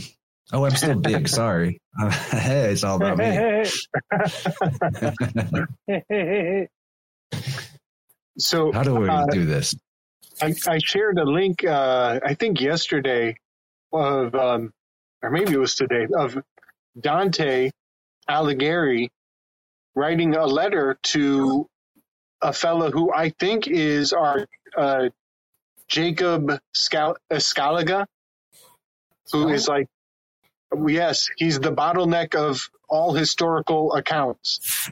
And his family had a monopoly on all of the materials for books. So history all went through his family. He had a, he had it all on lock uh, because they uh, all books were made out of goat materials, and his family had a monopoly on all the goats. Fuck. And so, so Dante was writing a letter to this guy, and he's just kissing his ass. I mean, he might as well have gotten erotic with it. It was crazy. He was just like, I owe so much to you. And and at one point, Dante says to this guy, I hereby dedicate the first chapter of my book to you. Dante's Inferno? Yep. The one I've seen at the Second Auxiliary Library in the first room? You got it. Yes. So Dante is dedicating the first chapter to this guy, Scaliger. And I'm thinking to myself, how many other assholes has he dedicated that first book to? And then I then I think, wait a second, is, is this the original N F T? Is this the, how the N F Ts came to exist in one thousand three hundred thirty something? That's so crazy. Copy of a copy of a copy of a copy. Yeah. Like, say hello to your archonic rulers. Right, right. Dude. Yeah, that is crazy. So, like, my thinking is, how does he do that? Would he would, like, get this guy to print up a bunch of copies, and then he would, like, write in everybody's name that he owes one to and dedicate them to all the different guys and send them out to all of them. And then it's like he's okay. covered his bills, you know? Wow. Yeah, that was a, that was a that was a fun little rabbit hole. Dude, how much of your life is reading? Because I want to get to that level. A whole a whole lot, but I have this really weird thing where I will like skim something really fast, and like for some reason I don't know what it is, but like something inside of me will be like, there, stop, dig in. And I'll and I'll pick it up and I'll be like, oh my God, I see why I'm supposed to be. I like the rest of this can go to hell. I needed this paragraph. And that's kind of what happened with that. It was, it's pretty interesting. That's the unseen force. I keep trying to, it's, it's, it happens on YouTube. It happens on these things. They're just presented. And mm-hmm. like, you're just, is that something similar? Is that what you're describing? It's there for you when you. Yep. That's it's a great. shortcut. It's a definitely a shortcut. Like, I could never fully read everything the way I really want to, because I'm so analytical. I would just take me forever to get through a paragraph. So I, I kind of bibliomancy a lot of things, and then somehow I'm like, I will focus when I need to focus, and it like hits me like a brick when it happens. It's interesting. That makes a lot of sense, because I read in a manner where if I get through a paragraph and I realized that I couldn't recite back to myself exactly what I just read, I reread it. And I have like this obsession with full comprehension reading. Mm-hmm. And uh, at the end of the day, the only things that I remember from what I read later in conversation or for re- research are the things that gave me genuine excitement anyway. Huh, so yeah. It's almost like a diminishing returns, that level of trying to be fully focused in on it and uh, take it all in in a me- memorizational way. Mm-hmm. This is um, from the art that I just showed. Before I colored the cup, Sean cut it out and colorized it digitally. And then I made this digital backdrop to put it on. So this is like a weird cool. uh, sp- spin-off art. While I've commandeered the screen share, this is the first picture I ever made in this marker style that I do. Huh. Before I had, before I had like fancy markers that can do shading. Cool. That is super cool. There's a lot of ophiolatry. It's more than super cool. Yeah. yeah. I think this is from like two thousand fourteen or fifteen. Mostly Sharpies. Um, and then one more. I don't know if I've showed this to you guys before. I really like this one. Jesus. Wow. This one. Yeah, that one's so cool. This one's big as far as the size of the piece of paper. Dude, that's yeah. that's what that is what good mushrooms allow you to see. The serpents. Exactly. Yeah. I just draw it because it's something I can I can draw. Well, it's like, it's I have done a lot well. of mushrooms. Not like there's, an absurd amount, but enough. There's symbols. There's all that in there. It's just packed in there, and you you, you, you got to know how to interpret it. So yeah. At the bottom, it says, freedom is self-mastery. Oh, yeah. No, that's what, that, that's what uh, Dylan was going on, on. He was saying that the echidna in the cave, he was saying that that is the serpent that meets you in the in the spirit world when you do D M T. Oh, and that wow, that that flipped my lid when he in, implied that, and then he just moves on to the next subject. He just drops that on everybody and moves on. I was that like, was holy shit. Yeah, uh, no, this one's maybe two thousand fifteen. Okay, still. This is a banana, some kind of banana vessel gun. Here, it looks like you, it says panic, but if you look closely, it says don't panic. But you have to be able to see into it. Uh-huh. Oh, yep. yeah. It's I forgot about this little dragon here. It's got banana apostrophes. Yeah. I was into the, I was doing a lot of bananas up here. I don't know why. Why does, why does everyone say that the snake is eating its own tail? It's only biting it. Like it consumes yeah. itself. It's not consuming anything. Is that the echidna? Yeah. Nice. Yes. Dude. Wow. This is like, a lot of this is stream of consciousness, not like I had a, a solid intention, but then you look at it later. Is that a like rock and roll luchador with the guitar? He's got rocket boots. Oh, rocket boots. Man. It's like Iron Man hands and boots, and but he's got like hell, a skull. Hell head. yeah! And some wild he's, hair. He's a he's a bass player though. To be to be correct about it. Awesome, awesome chance. It's more fun when I zoom in on it. Actually, Dude, now you, the big dragon. What is that? That's a big dragon. Oh my god! Breathe. It's like Quetzalcoatl. That was the beginning of the whole piece. This was what began it. Everything emerged oh, out of this. Everything emerged out of this bottle. And then there's I'm the gonna, bigger dragon. I'm going to have awesome dreams after looking at this. You're integrating all this knowledge that you've we've brought in in a painting. And years ago. Yeah, and you can return to it. It's fucking amazing. It's pretty weird. I don't even, like, there's aspects of this that my imagination can't reach at the moment, and I don't know why. As far as, like, create on a creative side. Maybe That's it's because, because I'm not, like, I don't like to make things this small anymore, but now I look at it, and it's actually really fun to have stuff that small going on. There's a micro and a macrocosm going on here. So anyway. Psych- enough- psychedelic, where's Waldo? Yeah, my last one, I actually put Waldo in it, my most recently completed one. Nice. That's awesome. Wow.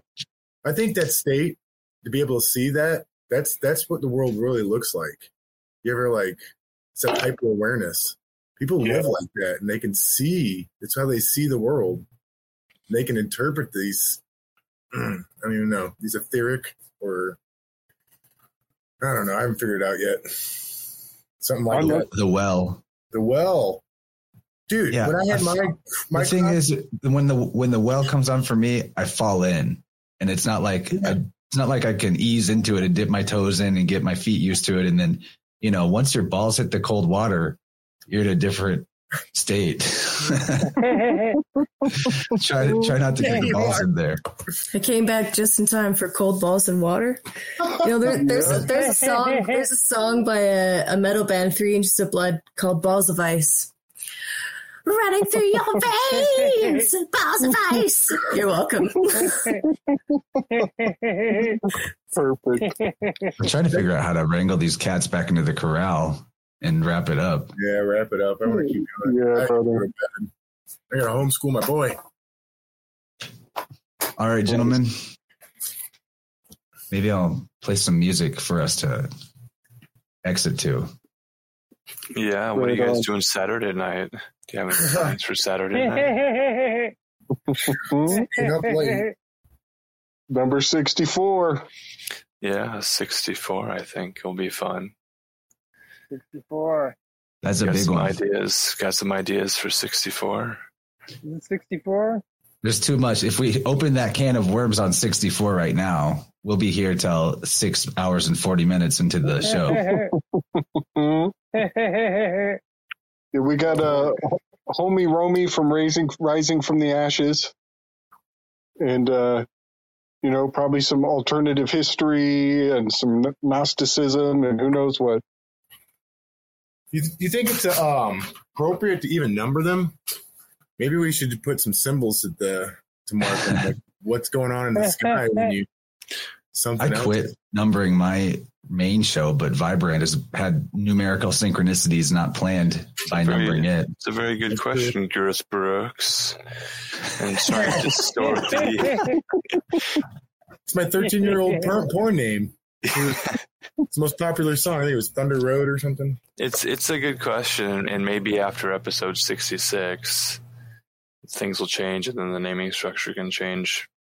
There we go. Transcendence. Then, but then we have this issue of if we're trying to put a date on it, like a year, month, day, we start Saturday and then we go into Sunday. So if more of the show takes place on Sunday, should it be dated for Sunday or should it be dated for Saturday night? When it begins, for the, the birth of the episode. Well, when it ends is when it's emerged from the womb. Mm. Out of the egg. It's like it might be a six-hour birthing process to get that baby spider out. That's a gnarly labor, man. A lot of spiders are born in, in one clutch. It is a Herculean labor. That is certainly true. Nice. All right. Everyone All say right. bye to me. All right. Bye, Good bye night. To me. Bye, Chance. Good night, everybody. Good night, everybody. Bye to me.